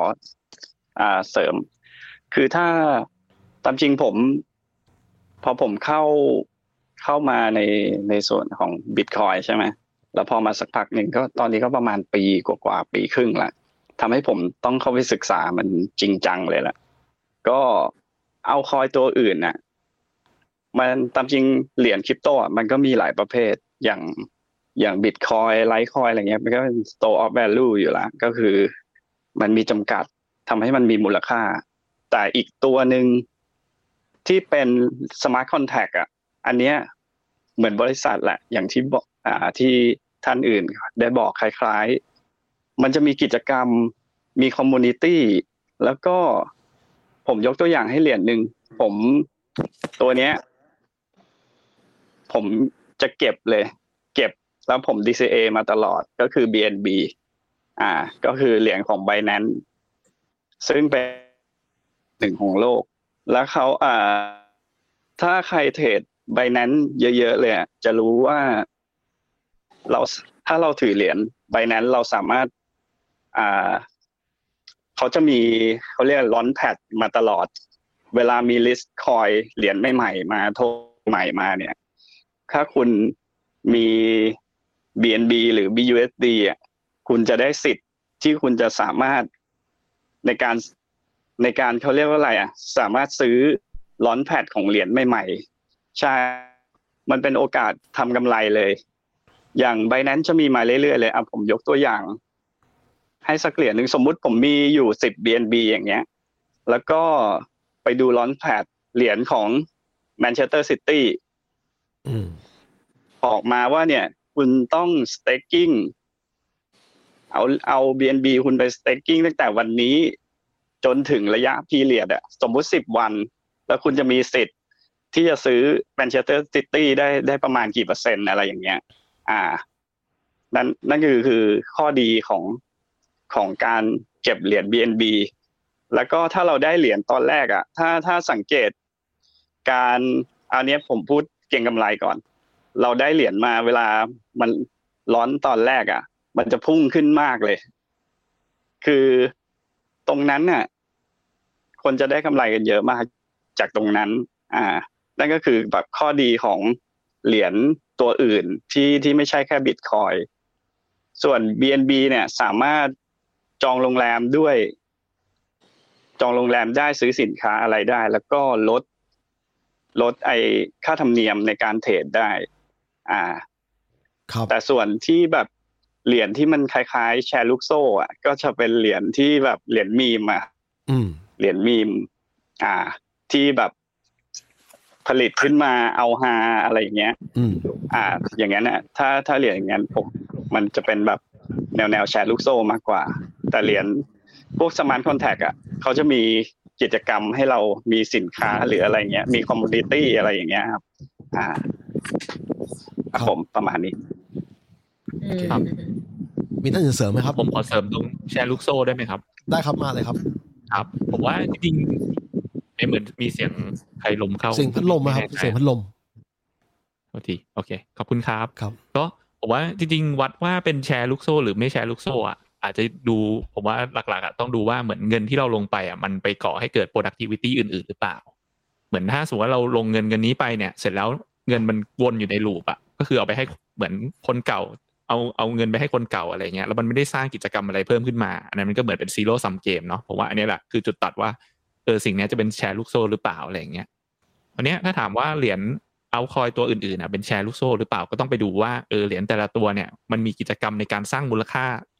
ให้มันหรือเปล่า เช่น เอาไปทำเป็นสามารถ มีการแลกเปลี่ยนได้แล้วก็แบบให้ค่าฟรีตอบแทน หรือว่ามีการฝากถอนอะไรอย่างนี้เนาะหรือว่ามีการยืมเงินแล้วก็ให้ดอกเบี้ยอะไรเงี้ยผมคิดว่าเออ ถ้าเหรียญที่มันมีกิจกรรมอะไรพวกเนี้ยหรือว่า อะไรประมาณนี้ครับ ก็ก็แบบเอออาจจะไม่ใช่แชร์ลูกโซ่ก็คือเขามีโปรเจกต์มีกิจกรรมจริง ๆ อะไรอย่างนี้ แต่ถามว่าสุดท้ายมันจะยั่งยืนไหมผมก็ตอบได้ว่ายังไม่แน่ใจ เพราะว่าอย่างที่บอกเมื่อกี้ที่บอกไปเบื้องต้นว่ากิจกรรมส่วนใหญ่ตรงเนี้ยมันยังอยู่บนดีฟาอยู่ เหมือนยังมันยัง จำกัดอยู่ในโลกคริปโตส่วนใหญ่มากกว่าอย่างเงี้ยเออคราวนี้เราก็ต้องมาจับตาอืมดูกันว่าเออกิจกรรมพวกเนี้ยสุดท้ายอะมันจะไปสร้างมูลค่าอะไรในโลกความเป็นจริงได้ไหมหรือว่าแม้แต่ในโลกคริปโตเองก็ตามอะคนจะยอมรับมันมากขึ้นไหมจะมีอะไรที่แบบสามารถมาแลกเปลี่ยนตรงนี้ได้ไหมไอ้วันนั้นอะไอ้ตัวเอาคอยอะไรเงี้ยผมว่ามันก็จะอ่ามีมูลค่ามากขึ้นอะไรเงี้ยแต่ต้องบอกว่าส่วนใหญ่เนี่ยโปรเจกต์ที่อยู่ในโลก d e f าทั้งหมดเนี่ยผมว่าผมเชื่อว่านะอีก สี่ห้าปีส่วนใหญ่น่าจะตายวันเจ็ดสิบแปดสิบเปอร์เซ็นแหละหรือถึงอาจจะถึงเก้าสิบอืมก็ได้มันจะมีแค่ไม่กี่ตัวที่แบบรอดมาอะไรอย่างเงี้ยครับ อืมแล้วคุณพีสามารถแนะนำคร่าวๆได้ไหมว่าเดี๋ยวนะ สัญญาณหายพี่ได้ยินไหมครับเออพี่ได้ยินไหมครับ ได้ยินครับ แต่เหมือนผมภาพผมมัน delay หรือเปเอล่าอภาพ delay ผมก็นึกว่ากำลังพูดอยู่ คืออย่างนี้ครับเออครับเอ่อมีวิธีดูคร่าวๆไหมเช็คคร่าวๆหรือว่าต้องต้องไปอ่าน paper ของเขาเป็นหลักเลยอ่าน community เป็นหลัก เอ่อผมว่าเข้าเข้าไปดูเหมือนจริงๆ ถ้าดีสุดอะก็คือไปอ่าน white paper เขาอะครับครับแล้วก็พยายามดูอ่าเจ้าที่มันมี audit มีอะไรอย่างเงี้ยแต่ว่าอันนั้นก็เป็นส่วนหนึ่งเนาะสุดท้ายก็อาจจะต้องเข้าไปดู community เข้าไปดูกิจกรรมที่เกิดขึ้น เข้าไปดู holder อะไรเงี้ยมันมีองค์ประกอบหลาย ๆ อย่างมากเลยอะไรเงี้ยแต่อย่างที่บอกว่าสุดท้าย ทุกวันเนี้ยมัน ทุกตัวแทบจะมีความเสี่ยงหมดอะถ้าถ้าถามผมนะครับมีตัวเดียวที่ผมคิดว่าแบบเออมันมันดู safe สุดก็คือบิตคอยน์แหละเพราะว่าเออหลักการสร้างมันแตกต่างกันนะเนาะคือบิตคอยน์มันเหมือนเปรียบเทียบง่ายๆมันเหมือนทองเงี้ยมันไม่ได้ต้องมีใครมีเจ้าภาพหรือว่าเอออัลกอริทึมมันอาจจะไม่ได้เปลี่ยนไปมันแบบเหมือนเดิมเป๊ะอะไรเงี้ยในขณะที่เอาคอยตัวอื่นมันจะมีการแบบเปลี่ยนแปลงอัลกอริทึมหรือว่าแบบอะไรอย่างนี้มีการโหวตให้กับเปลี่ยนรูปแบบอะไรอย่างนี้ได้อยู่อะไรเงี้ยครับ ก็ต้องอืมก็ต้องรอติดตามต่อไปอะไรอย่างเงี้ยครับเพื่อเพื่อเดี๋ยวเดี๋ยวอาจารย์แทรกนิดหนึ่งเนื่องเนื่องจากประเด็น เอ่อมาเลยครับอาจันกลัวกลัวกลัวพวกเราลืมไปเมื่อกี้แทรกน่าจะแทรกแทรกจากคุณพีแล้วว่าตัวตัวในแง่ของวิชาการเนี่ยไอ้พอบิตคอยมาปุ๊บเนี่ย มันมีมันมีลักษณะก็เราก็รู้อยู่แล้วเนาะมันมันดิสทริบิวเต็ดแล้วก็ เออเขาเรียกอะไรอะ ใครจะโอนเงินอะไรก็ได้ แต่ประเด็นคืออันหนึ่งมันมันมีความที่อะไรมันยังตามได้อยู่ ยังแท็กได้อยู่ ยังยังลิงก์เบิลได้อยู่ เพราะฉะนั้นไอตัว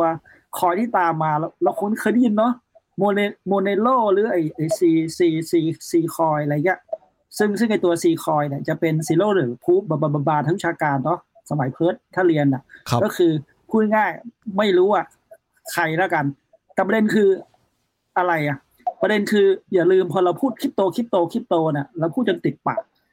อาจารย์มักจะท้วงกลับว่าคำว่าคริปโตแปลว่าอะไรรู้ป่ะแปลว่าซ่อนนะปรัชญามันอะ ในคนรุ่นอาจารย์น่ะมันไม่สนใจหรอก แต่ว่าอา จารย์เคยเล่นฮาเนาะว่า เพื่อนเคยอ่านนะว่า รุ่นอาจารย์ถ้ามันไปซ่อนเงินเมียมันเอาเว้ยมันมันสนุกดีมันซ่อนเงินเมียแต่ประเด็นคืออะไรประเด็นไอ้ปรัชญาการซ่อนเงินได้เนี่ย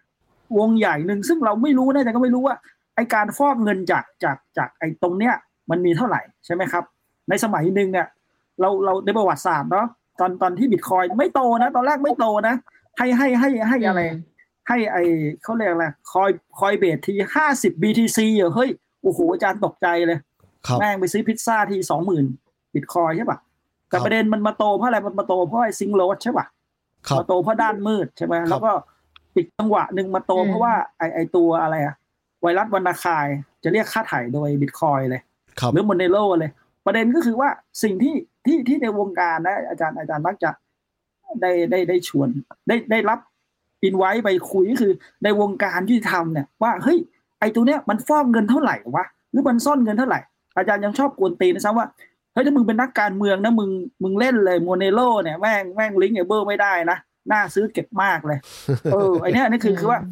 อ่าคุณแอนคืออย่างนี้ฮะตั้งแต่สมัยอินเทอร์เน็ตเกิดมาใหม่ๆตั้งแต่พวกพวกเราเรียนปริญญาตรีอะคุณเพิร์ดนึกออกนะว่าเศรษฐกิจ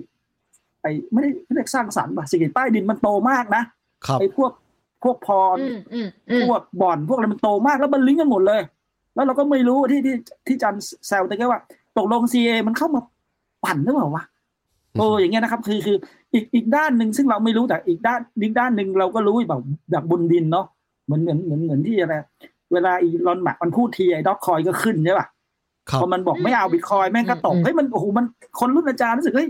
ตกลงนี่มันเป็นเท่าทีนะมันเป็นบ่อนหรือเป็นอะไรแน่วะเนี่ยเห็นนะครับคือคือ dark side dark side คุณแอนนึกว่า dark side มันมันใหญ่มากนะ มันใหญ่มากอืม จริงจังผมลืมผมลืมเรื่องนี้ไปเลย เรื่องที่ว่าคือเราพูดกันมาที่ผ่านมาเนี่ยเป็นเรื่องความระวังตรงไปนะตรงแต่ว่ามาสว่างเออตรงไปตรงมาว่าจะยังไงยังไงแต่พอพอพอดีเรื่องเกี่ยวกับการฟอกเงินเนี่ย จริง ๆ แล้วต่อให้เป็นบิตคอยน์เนี่ยที่อาจารย์บอกว่ามัน tax tax ได้จริง ๆ แล้วเนี่ยอืมเออจริง มันเออแต่แล้วมันมันมีวิธีอยู่ครับ ในการที่จะที่จะขายแบบแอบขายแบบโดยที่แบบ แต่ผมว่าสุดท้ายมันก็ track ได้อยู่ดีอาจารย์บอกพูดพูดถูกว่า Monero เนี่ย มันแบบปิดปิดเลยอะครับ จับตามไม่ได้เลยอะตามไม่ได้เลยแม้นิดเดียว มันก็เลยที่ที่ตอบคุณแอนไปที่ว่าไอไอตัวพอ track ไม่ได้เนี่ยมันกลายเป็น activity ของสายโจรนะนึกออกเนาะคุณแอนนึกว่ามันมันมันน่าซื้อนะถ้าเป็นนักการเมืองจะแนะนำเลยมึงนักการเมืองมึงซื้อเลยเฮ้ยถ้ามึงโกงนะมึงไปซ่อนไว้เลยใคร track มึงดักไม่ใจได้ซะอย่างนั้นครับ อันนี้ไม่ได้ไม่ได้ไม่เขาไม่เรีได้ยกอะไรชี้ช่องอืใช่มไหมอืมอืมไม่ได้ชี้ช่องแต่ว่ามันครับมันมันอะไรอะมันสวรรค์นะมันสวรรค์เลยนะสวรรค์เลยนะอืมอืมอืม เท่ากับว่าความคือแล้วแล้วนักการเมืองทุกคนเชื่อว่ามันมีค่าเอาไหมล่ะ เออ สมมครัติบนะเออโอ้โหแล้วอย่างเงี้ยเพิ่งเพิ่งซื้อขายเวลารับเป็นบิตคอยเพิ่งเสียภาษีไหมเสียเพราะว่าเพราะว่าไอเวลามีมีมีก็เสียทั้ง มันขึ้นอยู่กับกรณีแต่ว่ากรณีที่ซื้อในไทยเนี่ย ปกติอะร้านออกบิล VAT อยู่แล้ว คือคือ declare ถูกต้องอยู่แล้ว คือ declare income อยู่แล้ว แล้วก็มีกรณีหนึ่งลูกค้าสั่งจากอเมริกามา มีมีมีเคสหนึ่งกันนะ สั่งของจากอเมริกามา ทีนี้เราก็ลองมานั่งดูว่าถ้าส่ง ถ้าส่งจากไทยหรือว่าส่งจากฮ่องกง มี warehouse ที่ฮ่องกงเนี่ย ส่งไปเนี่ย บางทีหรือว่าซื้อจากอเมริกาเลยให้เขาเลยเนี่ย บางทีซื้อจากอเมริกาให้เขาเลยถูกกว่าอีก มีเคสหนึ่งสุดท้ายก็เลยซื้อซื้อจากอเมริกาให้เขาไปเลย ก็เลยกลายเป็นเป็นจ่ายจ่ายเขาเรียกอะไร sales tax อะที่เขาเรียกว่าเป็น state tax อะแต่ว่าไม่ได้จ่าย ไม่ได้จ่าย income tax เออแต่วิธีการนั่นคือเออเหมือนซื้อมาขายไปแล้วแบบงงๆเลยอะไรอย่างงี้ใช่ไหมใช่ใช่อย่างนั้นแหละมีมีอยู่เหมือนกันจะบอกว่า ก็ก็ทำถูกต้องไม่ได้ไม่ได้คิดว่าจะมาหลบอะไรไงอืมอืมครับอันทีนี้เมื่อกี้แอนเมื่อกี้มีกะมีมีคำถามหนึงอีกอันอันหนึ่งที่ที่เกี่ยวข้องกับ BTC เนี่ยในแง่ของความปลอดภัยเนี่ยผมต้องไอ้คำถามเนี่ยมันยากกันหนึ่งสำหรับผู้เชี่ยวชาญนะครับคือบิตคอยเนี่ยปลอดภัยแค่ไหน ต้องให้ท่านอาจารย์ตอบไหมฮะอาจารย์อาจารย์ด็อก คือคือความจริงอาจารย์ไม่ค่อยอยากตอบนะว่าปลอดภัยแค่ไหนเหมือนเหมือนเหมือน เหมือนเราไปฝากไว้อะไรนะฝากไว้บนเว็บมันก็โดนโดนแฮกบ่อยใช่ไหมครับหรือหรือในแง่ ในแง่วิชาการแล้วกันจันจันเจ้าว่าเพิร์ดเคยเคยเคยเคยอ่านไอ้กรณี MT c o เนาะที่มันเกิดเกิดอยู่ดีบิตคอยมันหายไปเลยแล้วคนไปฝากอะมันก็เกิดอาการที่ว่าช่วงที่มันผ่านมาแล้วก็คือ ความไม่ปลอดภัยของดิจิตอลเ a เจอร์ ซึ่งมีลักษณะที่เรียกว่ามันมันเมล a b i l i t y คือลายเซ็นเนี่ยมันเซ็นได้ซ้ำกันสองอันโดยที่ว่าเออมันเป็นบัตรของดิจิตอลเ a เจอร์แต่ตอนหลังเขาเรียกอะไรไอ้พวกเนี้ย primitive tool อะมันมันแก้ได้หมดละ แต่ประเด็นก็คืออะไรในวงการของของเอ่อ academy อะมันกลัวอย่างเดียวคือมันกลัวควอนตัมคอะไรรับเงี้ยเมื่อกี้น้องน้องอืมคุณพีพูดอะไรอะ ว่าเฮ้ยถ้าเกิดทำ consensus นะ กูขุดคนเดียวกูมีกำลังขุดมากกว่าห้าสิบเปอร์เซ็นเนี่ย กูเป็น owner เลยนะ ทุกบอกกูได้หมดเลยนะไอ้ตรงนี้มันกลัวตรงนี้เนาะหรือมันกลัวว่าอืมอนาคตบิตคอยอะคนแม่งไปพูกัน ไปพูกันเป็นเจ้าใหญ่ แล้วมันก็ขุดได้คนเดียวอย่างเงี้ยครับเพิร์ดครับเนาะครับคือคือมันกลัวกันตรงนี้ ถ้าถ้าถ้าอาจารย์มองนะในในแง่ secure เนี่ยก็ไม่รู้ว่าคน hack มัน hack เก่งอะโอเคครับ อืมคือคำตอบแบบนี้เนี่ยแสดงว่าการที่เขาพยายามจะคงไว้ซึ่งแบบเป็น proof of work เนี่ยที่มันกินพลังงานเนี่ยแทนที่จะเป็น proof proof proof of stake เนี่ย เพราะเขาจะป้องกันเรื่องนี้ด้วยไหมอาจารย์คือ คือ proof of work เนี่ยมันมันเขาเรียกอะไรอะมันพูยากกว่า พูยากกว่า proof of stake เนี่ย proof of stake มันเหมือนกับมีเจ้าของ คือใครเป็นเจ้าใหญ่มากเป็นเจ้าของมันเลยอะไรอย่างเงี้ยใช่ใช่อาจารย์อาจารย์อาจารย์อาจารย์เพิร์ดเคยเห็นที่อาจารย์เขียนกลตีนเล่นๆบนเฟซเนาะครับว่า proof of stake มันเหมือนกับทุนนิยมอะกูมีเยอะกูได้เยอะ แต่ proof of work นี่คือ เอามาเดในห้องเนี้ยมามามาทุบหินแข่งกันเด็ใครใครรวมพวกได้อะมันก็ยังรู้สึกว่าเหมือนเมื่อกี้คุณพีพูดนะว่าเฮ้ยมันเป็นเทรดกับค่าแรงนะอาจารย์อาจารย์ก็เห็นด้วยว่า มันควรมีค่าใช่ไหมครับครับมันควรมีค่า แล้วก็ถ้าในประวัติศาสตร์อะ จริง ๆ กลุ่มไอ้คริปคริปโตพังเนี่ย มันมันไม่ได้คิดมาซัตชิเนาะไอ้ไอ้ตรงเนี้ย ถ้าเราเรียนชั้นเรียนคุณคุณเพิร์ดน่าจะจำได้ไอ้แฮชฟังชันในการทำทำก็เลยกอะไรทำคูปเวิร์กเนี่ยครับมันเอามาทำไอ้อะไรจำอาจารย์ไม่แน่ใจอดัมแบ็กหรือเปล่า มันมาทำป้องกัน junk mail อยู่แล้ว แล้วมันก็ได้เอาไอเดียเนี่ยว่าอ่า เอามาใช้ในพู o เวิร์กแต่ตอนหลังเนี่ย พอพอพอสักพักหนึ่งสองศูนย์สองศูนย์หนึ่งหนึ่งเนาะมันจะมีอะไร TP คอยอะมาทำ proof of stake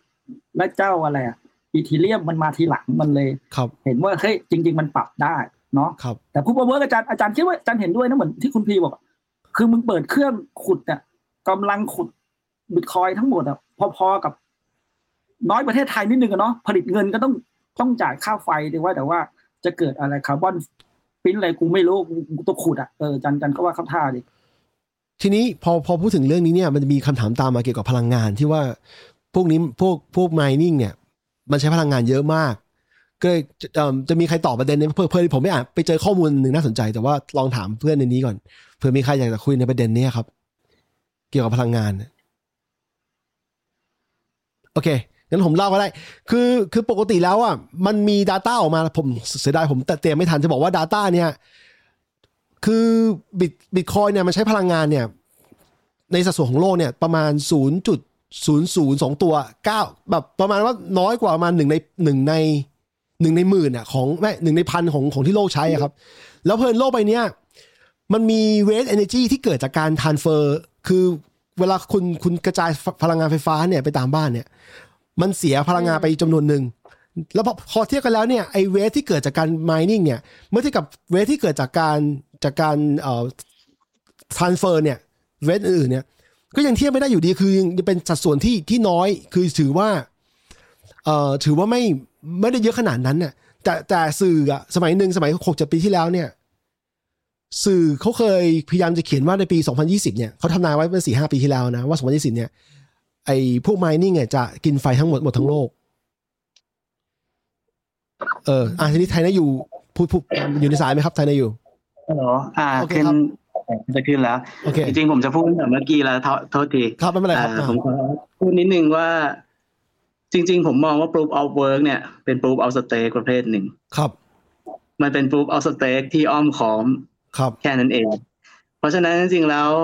ทางแก้เรื่องพลังงานเนี่ย ก็คือเราควรจะใช้ proof of stake นี่แหละแต่ว่า เรายังไม่มีอัลกอริทึม proof of stake ที่เชื่อถือได้แค่นั้นเอง ว่าเราจะทำยังไงให้อ่ออย่างมีอันนึงน่าสนใจคืออะไรนะเขาให้ซื้อหรือเช่ารองเท้าเขาอะเราไปวิ่ง อันนี้จริง ๆ มันก็เหมือน proof of stake นะ แต่ก็เป็น proof of work ก็คือ เขาต้องวิ่งอะถึงจะถึงจะได้คอยมา เราก็เอาคอยนั้น คอยนั้นก็ควรจะมีมูลค่าถ้าเกิดเขาวิ่ง อืม แต่ว่าโดยหลักการจริง ๆ แล้วก็คือ ผมคิดว่ามันน่าจะมีวิธีการเขียน proof of stake บางอย่างนะที่จะทำให้ได้เขาเรียกว่าอะไร ตามเป้าหมายที่เราวางไว้คืออันนี้ผมเชื่อใจนักคณิตศาสตร์พอสมควรว่า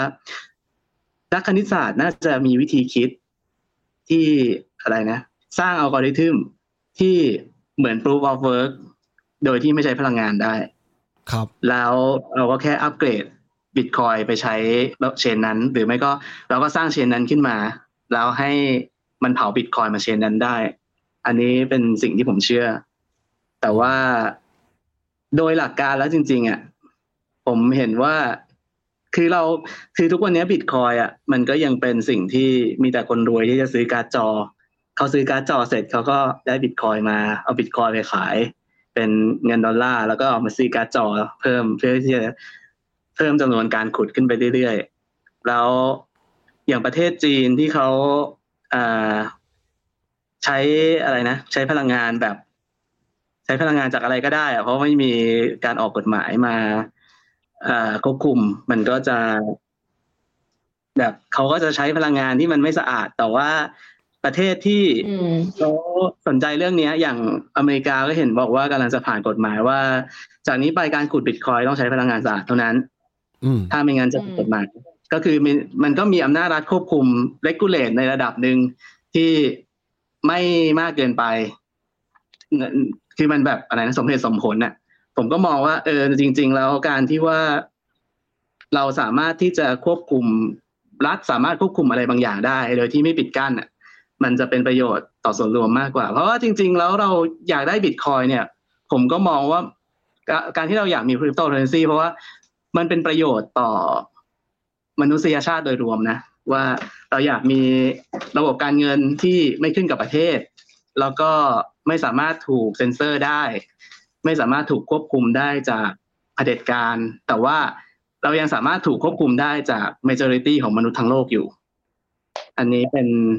คือเป็นอุดมคติของผมอะว่าเออทำไมผมถึงสนใจเรื่องนี้ เพราะว่าอันนี้ พูดถึงเรื่องเมื่อกี้อันนี้ก็เหมือนกันเอออะไรนะเหรียญที่มัน ที่เรียกที่เราเรียกว่าเหรียญคริปโตเคอเรนซีเนี่ยจริง ๆ มันไม่ได้หมายถึงว่าเหรียญมันซ่อนได้ครับ คือบิตคอยเนี่ย มัน transparent เนาะมันเป็น public ที่แบบเปิดทุกอันเนี้ยเปิดทุก transaction เลยครับแล้วอยากจะแท็กอะไรก็แท็กได้ จริง ๆ แล้วมันก็มีระบบที่ว่า อ่า half ก็คือไม่ไม่ถึงกับ public ไม่ถึงกับเปิดได้ แต่ว่ามันสามารถที่จะอะไรนะแท็กได้อยู่ว่าถ้าเราจ่ายเงินให้ใคร มันมีแบบมันมีมันมีเชนอะแต่ว่าต้องใช้แรงงานอะไรนิดนึงที่คือควรจะมีนะ แล้วก็คือเชนที่มันแบบปิดข้อมูลทั้งหมด สามารถฟอกเงินได้จริงๆเนี่ยอันนี้ควรจะผิดกฎหมาย อันนี้ผมเห็นด้วยว่า อ่าเห็นด้วยกับข้อคอนเซิร์นอะว่ามันควรจะผิดกฎหมายนะการที่สามารถที่จะแบบอย่างเห็นเขามีบริการที่เพิ่งปิดไปเร็วๆเนี้ยว่าให้เอาเงินไปจ่ายใน transaction เอ้ไม่ใช่ จ่ายเข้า account หนึ่งและเขานั้นจะจ่ายออกแบบที่ไม่สามารถติดตามตัวตัวคนได้ อันเนี้ยก็เห็นว่ามีรัฐบาลบางรัฐบาลเพิ่งไปปิดบริการนี้ แล้วก็ทำแบนให้มันผิดกฎหมายด้วย ก็น่าจะเป็นอเมริกาละมั้งถ้าผมจำไม่ผิดมันมีข่าวอยู่ครับก็ ก็คือรัฐควรจะ regulate พวกเนี้ย สิ่งที่มัน obvious อะว่ามันผิดกฎหมายแน่ๆอืมแต่ว่าก็ควรจะสนับสนุนส่งเสริมในส่วนที่มันเป็นประโยชน์กับส่วนรวม นะ ซึ่งรัฐที่จะทำแบบนั้น มันก็ควรจะเป็นรัฐประชาธิปไตยเนอะเพราะว่าประชาชนก็จะเลือกผู้แทนไปแล้วผู้แทนก็จะเขียนกฎหมายมาให้ อ่า regulate ส่วนที่อ่าทำให้ส่วนรวมเสียประโยชน์อืมแล้วสนับสนุนส่วนที่ทำให้ส่วนรวมได้ประโยชน์ครับอันนี้น่าจะเป็นแบบสิ่งที่แก้ปัญหาได้ สิ่งที่ concernซิร์นอยู่เมื่อกี้นี้ อืม ครับ ผมผมขอเสริมเพิ่มได้ไหมครับ ได้มาเลยครับ ครับ จะจะเสริมเพิ่มตั้งแต่เรื่องที่เมื่อกี้ถามว่า แล้วสุดท้ายบิตคอยมันปลอดภัยไหมอะไรเงี้ย ครับ ผมว่าเหมือนสุดท้ายถ้าความคิดผมอะเหมือน เราต้องมาคิดกันมากกว่าว่าเหมือนโลกเราเนี่ยต้องการความ decentralized ขนาดไหนอืมเพราะว่าสุดท้ายเนี่ยบิตคอยหรือว่าคริปโตอะไรสิ่งที่เขาพยายามทำอะคือ การพยายามเอาสิ่งที่มันเป็น centralized หรือว่ามันถูกควบคุมอยู่เนี่ยมา decentralize ออกอืมคราวนี้ decentralized มันก็ไม่ได้มีแต่ข้อดีอย่างเดียวมันก็มีข้อเสียด้วยถูกไหมครับ อย่างเช่นอ่าบิตคอยอย่างเงี้ยถ้าสมมติเราปล่อยให้เป็น decentralized หมดเลย คือมันเป็น decentralized อยู่แล้วใครจะโอนเงินนู่นนี่นั่นมัน track ได้ก็จริงแต่มันไม่รู้ว่าเป็นใครไงมันก็จะเกิดการฟอกเงิน เกิดนู่นนี่นั่นก็เป็นข้อเสียของมันเหมือนกัน รวมถึงการที่มันเป็น decentralized สุดๆอะเพราะฉะนั้นคุณจะต้องรับผิดชอบกับเงินของตัวคุณเองไงถ้าคุณโอนพลาดหรือว่าคุณแบบโอเคทำผิดทำนู่นนี่นั่นอะไรเงี้ยมันก็หายไปเลย ซึ่งอันเนี้ยผมก็เชื่อว่าจริงๆ มันอาจจะไม่ได้ตอบโจทย์สำหรับทุกคนในโลกนี้อะไรเงี้ยครับอืมมันก็ต้องมา weight กันระหว่างว่าความเป็น decentralized ความไม่ถูกควบคุมกับความถูกควบคุมเท่านี้ หรือว่าเออเราจะมีดีกรีของความดีเซนท r ไลซ์ขนาดไหนที่มันจะเหมาะสำหรับโลกใบนี้อะไรอย่างเงี้ยอืม พูดถึงครับเอ่ออะไรนะ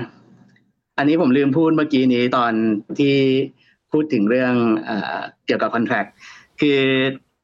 ผมเคยเหมือนกับเห็นคนใครสักคนพูดอยู่แต่ผมจำไม่ได้แล้วว่าใครเขาบอกว่า จริง ๆ แล้วโดยพื้นฐานคริปโตเคอเรนซีแล้วก็ NFT ทั้งหมดอะมันยังถูกยังอยู่ใต้กฎหมายอยู่ คือมันถือเป็นทรัพย์สินน่ะ เหมือนเราไปซื้อตุ๊กตาตัวหนึ่งมาจากคนที่เขาขายของในตลาดนัดอะไรเงี้ยตุ๊กตาทำมืออะแล้วมันสวยมากเลย คุณภาพดีด้วยก็เลยแพงหน่อย แพงถึงระดับหนึ่งอะมันก็ถือว่านั่นเป็นทรัพย์สินที่ถูกที่เราจ่ายเงินไปเพื่อให้ได้มา แล้วมันถูกกฎหมาย ถ้าตุ๊กตาตัวนั้นถูกขโมยอะกฎหมายก็ต้องไปรองรับคริปโตเคอเรนซีก็เหมือนกันว่า ต่อให้ไม่รองรับมันในฐานะเงิน ก็ต้องรองรับมันในฐานะเป็นทรัพย์สินที่อ่ารวมถึงพวก contract สัญญาต่างๆ ถ้ามีการเซ็นสัญญาด้วย crypto s crypto signature มันก็ต้องถือว่าเป็นสัญญาที่ถูกกฎหมายว่าเราได้ทำอะไรบางอย่าง เพื่อที่จะรับรองว่า อันเนี้ยเราเป็นคนเซ็นออกไปเอง และอีกฝั่งหนึ่งที่เขาเซ็นก็เซ็นออกไปเอง ใครที่ทำผิดสัญญา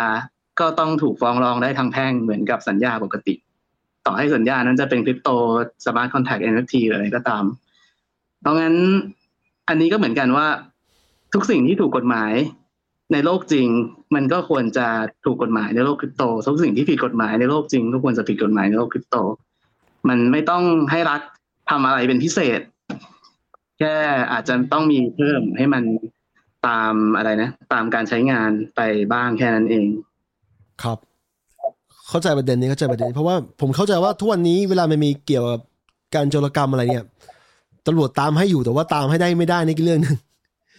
อืมขึ้นขึ้นอยู่กับไอ้เรื่องคุณภาพตำรวจนี่อีกเรื่องหนึงแต่ว่าอันนี้ผมพูดรวมๆว่าทุกประเทศในโลกอะจริง ๆ ควรจะ manage คริปโตในแง่เนี้ยไม่ใช่ไปบอกว่า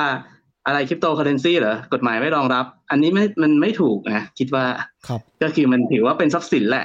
มันควรจะถือว่าเป็นทรัพย์สินอยู่เป็นทรัพย์สินดิจิตอลแค่นั้นเอง อืม ครับผม อะ ใครมีจะเสริมเลยไหมครับ ขอขอต่อนิดนึงเมื่อกี้คำว่าคิดคำว่าคริปโตแปลว่าไฮ den แปลว่าซ่อนนะครับ ครับ จุดประสงค์ของเมื่อกี้อ่าผมผมเล่าประวัติศาสตร์ว่าเจตนารมณ์ของ Electronic Cash System เขาต้องการเรียนแบบ Cash อันที่หนึ่ง Cash คือ ไม่ต้องการให้รู้ว่าใครเป็นคนจ่าย หรือต้องการซ่อนแต่ว่าคริปโตแต่บิตคอยน์จะทำไม่ได้ มันเป็นเป็นพ s โ u นิมัสมันมันแท็ก a d เดสได้ครับ ใช่ไหมครับด้านที่สองที่มันสำคัญที่สุดในวงการเนี้ยก่อนหน้าเนี้ยมันก็เกิดเงินดิจิตอลขึ้นมาแล้ว ถ้าเกิดไปดูนะฮะ David Chaumก็คือเป็นเงินที่มันเซ็นทรัลไลซ์แต่มันพอมันดีเซ็นทรัลไลซ์เนี่ย มันเป็นโจทย์ที่เขาเรียกอะไรอยู่ดีๆอยากดีเซ็นทรัลไลซ์อะอยากไม่มีศูนย์กลางอะแล้วบางทีเราไปเรียกร้องให้ให้คนมารับผิดชอบ บอกเฮ้ยใครก็ได้ร้อยพ่อพันแม่นะนี่คือปรัชญาเรื่องว่าบางทีเราอย่าเพิ่งอย่าเพิ่งพาราดอกนะ เราก็เรียกร้องไงว่าเฮ้ยไม่ต้องมีใครมาดูฉัน ฉันอยากจะเป็นอาอนาลัคีเลยอนาธิปไตยในโลกเนี่ยแล้วมีตระกูลนี้ ถ้าไปดูนะปรัชญาของ cypherpunk บอกว่าอะไรเราไปดูนะแล้วสำคัญก็คือประเด็นก็คืออ่า double spending ไอ้จุดเนี้ยเป็นจุดใหญ่ว่าทำไงที่มี cash ที่เฮ้ยเป็นเงินแล้วเป็นโทเก้นที่มันใช้ซ้ำไม่ได้ ตรงเนี้ยมันถึงเกิดบล็อกเชนแค่ว่าปรัชญาบางที เริ่มต้นมันเนี่ยมันเหมือนกับเฮ้ยไม่อยากให้ใครควบคุมอะมันเป็น decentralized อะร้อยพ่อพันแม่นึกเกิด consensusต้องมาทำ consensus ขึ้นมา แล้ว consensus เนี่ยแน่นอนฮะ mathematic ไม่มีอะไรเลย ไม่ต้อง mathematic เลย ถ้าเราเรียนเช่นเรียนเมื่อแค่แบบว่าเฮ้ยคุณเอาคุณเอาคอมพิวเตอร์มา แล้วผมตั้งเนี่ย ค่า hash เนี่ยมีศูนย์นำกี่ตัวเนี่ย คุณหาให้ได้แล้วกันใช่ไหมหรือถ้าเกิดคุณเป็น proof of stake คืออะไร คุณก็แค่ว่าเฮ้ย อ่าถ้าเกิดคุณมีเงินเยอะๆ stake ไว้เนี่ย คุณหาไอเนี่ยได้ง่ายจากศูนย์นำใช่ไหมสมการมันไม่ได้มีอะไรเลยครับโอเคนะฮะแต่ว่าอะไรอะพอไปปรับไปปรับมาเนี่ย มันเริ่มแล้วว่าอะไรอะเฮ้ยมีเจ้าภาพหรือเปล่าหรือจะไปผสมระหว่างไอ้อันกระทึมเนี่ย คือเขาเรียกอะไร สมมุติว่าอยู่ดีๆอะเราอยากหาคนรับผิดชอบอะ เราต้องกลับไปเซ็นทรัลไลท์นะโอเคนะบางทีปรัชญาพวกเนี้ยมัน มันออร์โธดอกมันเอ้ยมันมันพาราดอกเหมือนกันโอเคนะคือคือเริ่มก่อตั้งอะคุณเพิ่ลลองไปลองไปดูไปดูง่ายๆที่บอกซาโตชิทำอะไรอะซาโตชิไม่ได้ทำอะไรซับซ้อนนะซาโตชิซาโตชิต้องการบอกว่า เฮ้ย เรามาในเนี้ยคุณเพิ่ลอยู่อยู่นิวซีแลนด์ใช่ไหมแล้วใครอยู่ไหนไม่รู้กูไม่ต้องการรัฐบาลควบคุมอะทำไมอะแค่นั้นเองครับโอเคนะ เอาเอา paper แรกให้ชัวร์ก่อนว่าเขาทำอะไร แล้วก็ไปดูก่อนหน้าเนี้ยมันมี มันมี centralized อยู่แล้ว โดยโดยโดยเดวิดชอมโอเคนะครับ ของของเดวิดชอมนี่ใช้ใช้งานเยอะไหมอาจารย์ล้มละลายครับ ล้มละลาย เพราะว่ามันมาไวเกินไปข้อที่หนึ่งแล้วก็ครับเดวิดชอมเนี่ยเออเขาเรียกอะไรอะ บางคนยังบอกว่าเดชเดวิดชอมเป็นซาโตชิหรือเปล่า แต่อาจารย์ดูหมูเฮงแล้วไม่น่าใช่แกแกไม่น่าเลยเป็นโงเฮงเลยนะครับ ครับ โอเค เราคุยกันมาชั่วโมงครึ่งนะคำถามค่อนข้างจะซีเรียสเพราะว่าผมก็ผมก็กังวลอยู่เพราะว่าผู้ฟังเนี่ยอาจตามไม่ทันไม่เป็นไรค่อยฟังฟังย้อนหลังนะทีนี้ ผมเลยมีคำถามง่ายๆสำหรับทุกคนนะฮะสำหรับทุกคนเพราะว่าเออจะปิดรายการแล้วนะครับ ก็คำถามง่ายๆคืออย่างนี้ สมมติว่าถ้าคุณมีป้าข้างบ้านนะครับ แล้วป้าข้างบ้านอยากรู้ว่าไอ้บิตคอยเนี่ยหรือว่าเงินคริปโตเนี่ย มันคืออะไร คุณจะอธิบายป้าป้าข้างบ้านยังไงนะครับ คนแรกผมให้คนรุ่นใหม่ต่อก่อนนะพีพีครับ อยู่ในสายเปล่าป้าข้างบ้านมาข้างบ้านเนาะใช่ใช่เป็นซื้อเหมือนซื้อทองแต่ว่าไม่ต้องไม่ต้อง ไม่ต้องขน ไม่ต้องขนย้ายอะไร ครับโอนก็โอนได้เลยกดครับ โอเคอะพีพีเอ้ยเออพีน้องพีเอ่อพีพนิษฐ์ครับครับ อืมตอบยากเลย เอาง่ายๆเอาง่ายๆ simple simple ครับอ่าถ้าผมตอบผมจะแยกก่อนนะ ว่าบิตคอยน์กับคริปโตเคอเรนซีนะครับเพราะผมคิดว่าบิตคอยน์เนี่ยคุณสมบัติมันแยกกับตัวอื่นเลยบิตคอยน์เนี่ยก็คือเหมือนทองนั่นแหละ มีจำกัดเนาะครับแล้วก็แบบอ่าต้องใช้แรงในการขุดมาแต่ว่าอ่าข้อดีของมันคือมันไม่มี physicalอันนั้นแหละก็จะบอกป้าว่าเอออันเนี้ยดีกว่าทองอีกนะไม่มี physical สามารถโอนย้ายข้ามประเทศได้เลยครับส่วนคริปโตเคอเรนซีเนี่ยก็คือเป็นเหมือน หุ้น หรือว่าเป็นสกุลเงินดิจิตอลของบริษัทต่าง ๆ ที่เขาพยายามสร้างขึ้นมามากกว่า แล้วก็ตอนเนี้ยแต่ละบริษัทก็กำลังแข่งกันสร้างตัวนี้อยู่ก็ต้องคอยติดตามว่าตัวไหนจะประสบความสำเร็จนะครับ ครับผมอะเซนดินใหญ่ต่อไหมเซนดินครับ ก็ผมจะบอกป้าว่ามันคือทองยุคใหม่ครับครับถ้าป้าถามอ้าวฉันซื้อทอง ฉันเอามาใส่โชว์ได้ ผมก็จะบอก ถ้าป้าซื้อบิตคอยน์แค่ป้า cap cap บิตคอยน์ที่มีอยู่ใน wallet แล้วมาโพสต์ลง Facebook อะป้าก็จะได้โดนกระทืบหลายไลก์แล้วฮะ ป้าอาจจะติดใจมากกว่าซื้อทองท่านอื่นนะครับไทยครับไทยนายูอยู่สายป่ะครับ ครับผมต่อไหมเจริง ๆ ทุกคนก็บอกไปหมดแล้วว่าเป็นทองนะแต่จริงๆก็ผมก็มองว่ามัน อ่าเรียกว่าไงดี เรียกว่าถ้าไปบอกว่าเป็นเทรด forex ซื้อเงินต่างประเทศน่าจะเข้าใจง่ายกว่านะครับว่าเขาสามารถที่จะซื้อเงินประเทศอื่น เอาเก็บไว้ในมือได้เผื่อว่าเงินเฟ้อครับ อืมจริงๆพูดถึงทองแล้วผมก็นึกถึงว่ามันมีคริปโตที่มันมีเบทัลแบ็กอะก็คือเออบริษัทเออบริษัททองบริษัทขายโลหะ precious metal ทั้งหลายเขาออกพันตัวเองแต่ก็ อืม จริง ๆ ผมสนใจมากเลยนะ แต่ก็ ยังหาวิธี verify มันไม่ได้ว่า จะให้มันมีมูลค่าจริง ๆ ยังไงดี เพราะว่าเกิดบริษัทล่มมันก็เขาก็ไม่จ่ายอยู่ดีจริงไหมใช่ใช่อืมก็เลยแต่จริงๆ ผมสนใจ Metal Back มากกว่า Bitcoin เพราะว่ามันมีเขาเรียกว่าอะไรอะ มันมีมูลค่าจริงอะครับว่ามันมาแบ็กอยู่ แต่ถ้าถามว่าป้าข้างบ้านอยากจะซื้อคริปโต ผมก็บอกว่าเออมันใช้เทรดได้เหมือน Forex ครับ น่าจะเข้าใจถ้าเขาไม่สนใจ Forex ก็อย่าเสี่ยงกับ Bitcoin แอนแอนอยากตอบบ้านข้างบ้านหรือเปล่าไม่ไม่ไม่เออเดินหนีอาจารย์อาจารย์ด็อกครับอาจารย์ด็อกคือคือคือป้าอย่าไปรู้จักมันเลย มัน divert มากจากปรัชญาของของของการสร้างลิงก์ cash ตั้งแต่แรกครับเพราะฉะนั้นอะเราเราไม่รู้หรอก อนาคตมันเกิดอะไรให้ให้น้องอะไรน้องน้องน้องน้องน้อง SIT เขาเล่นเถอะกับน้อง สักรุ่น 40เขาเล่นเถอะ เราเก็บทองจริงดีกว่า ครับ จริงอาจารย์เห็นด้วยคือ คือถ้าเราเล่นอะไรอะคุณจะเข้าใจมันระดับหนึ่งนะอย่างน้อย จะได้ไม่ต้องเสียใจว่าทำอะไรไปแล้วไม่รู้ว่าเราเรากำลังทำอะไรอยู่นะครับ ก็ประมาณนี้นะครับ ขอบคุณทุกคนมากนะครับ ที่อุตส่าห์มาร่วมรายการชั่วโมงกว่าๆเกือบสองชั่วโมงเนี่ยแล้วก็มีผมผมได้ความรู้เยอะเลยนะครับจากจากรอบนี้ขอบคุณมากครับผม ขอบคุณครับขอบคุณครับเดี๋ยวเราปิดครับ เดี๋ยวเราปิดไลน์นี้ครับ สวัสดีครับผม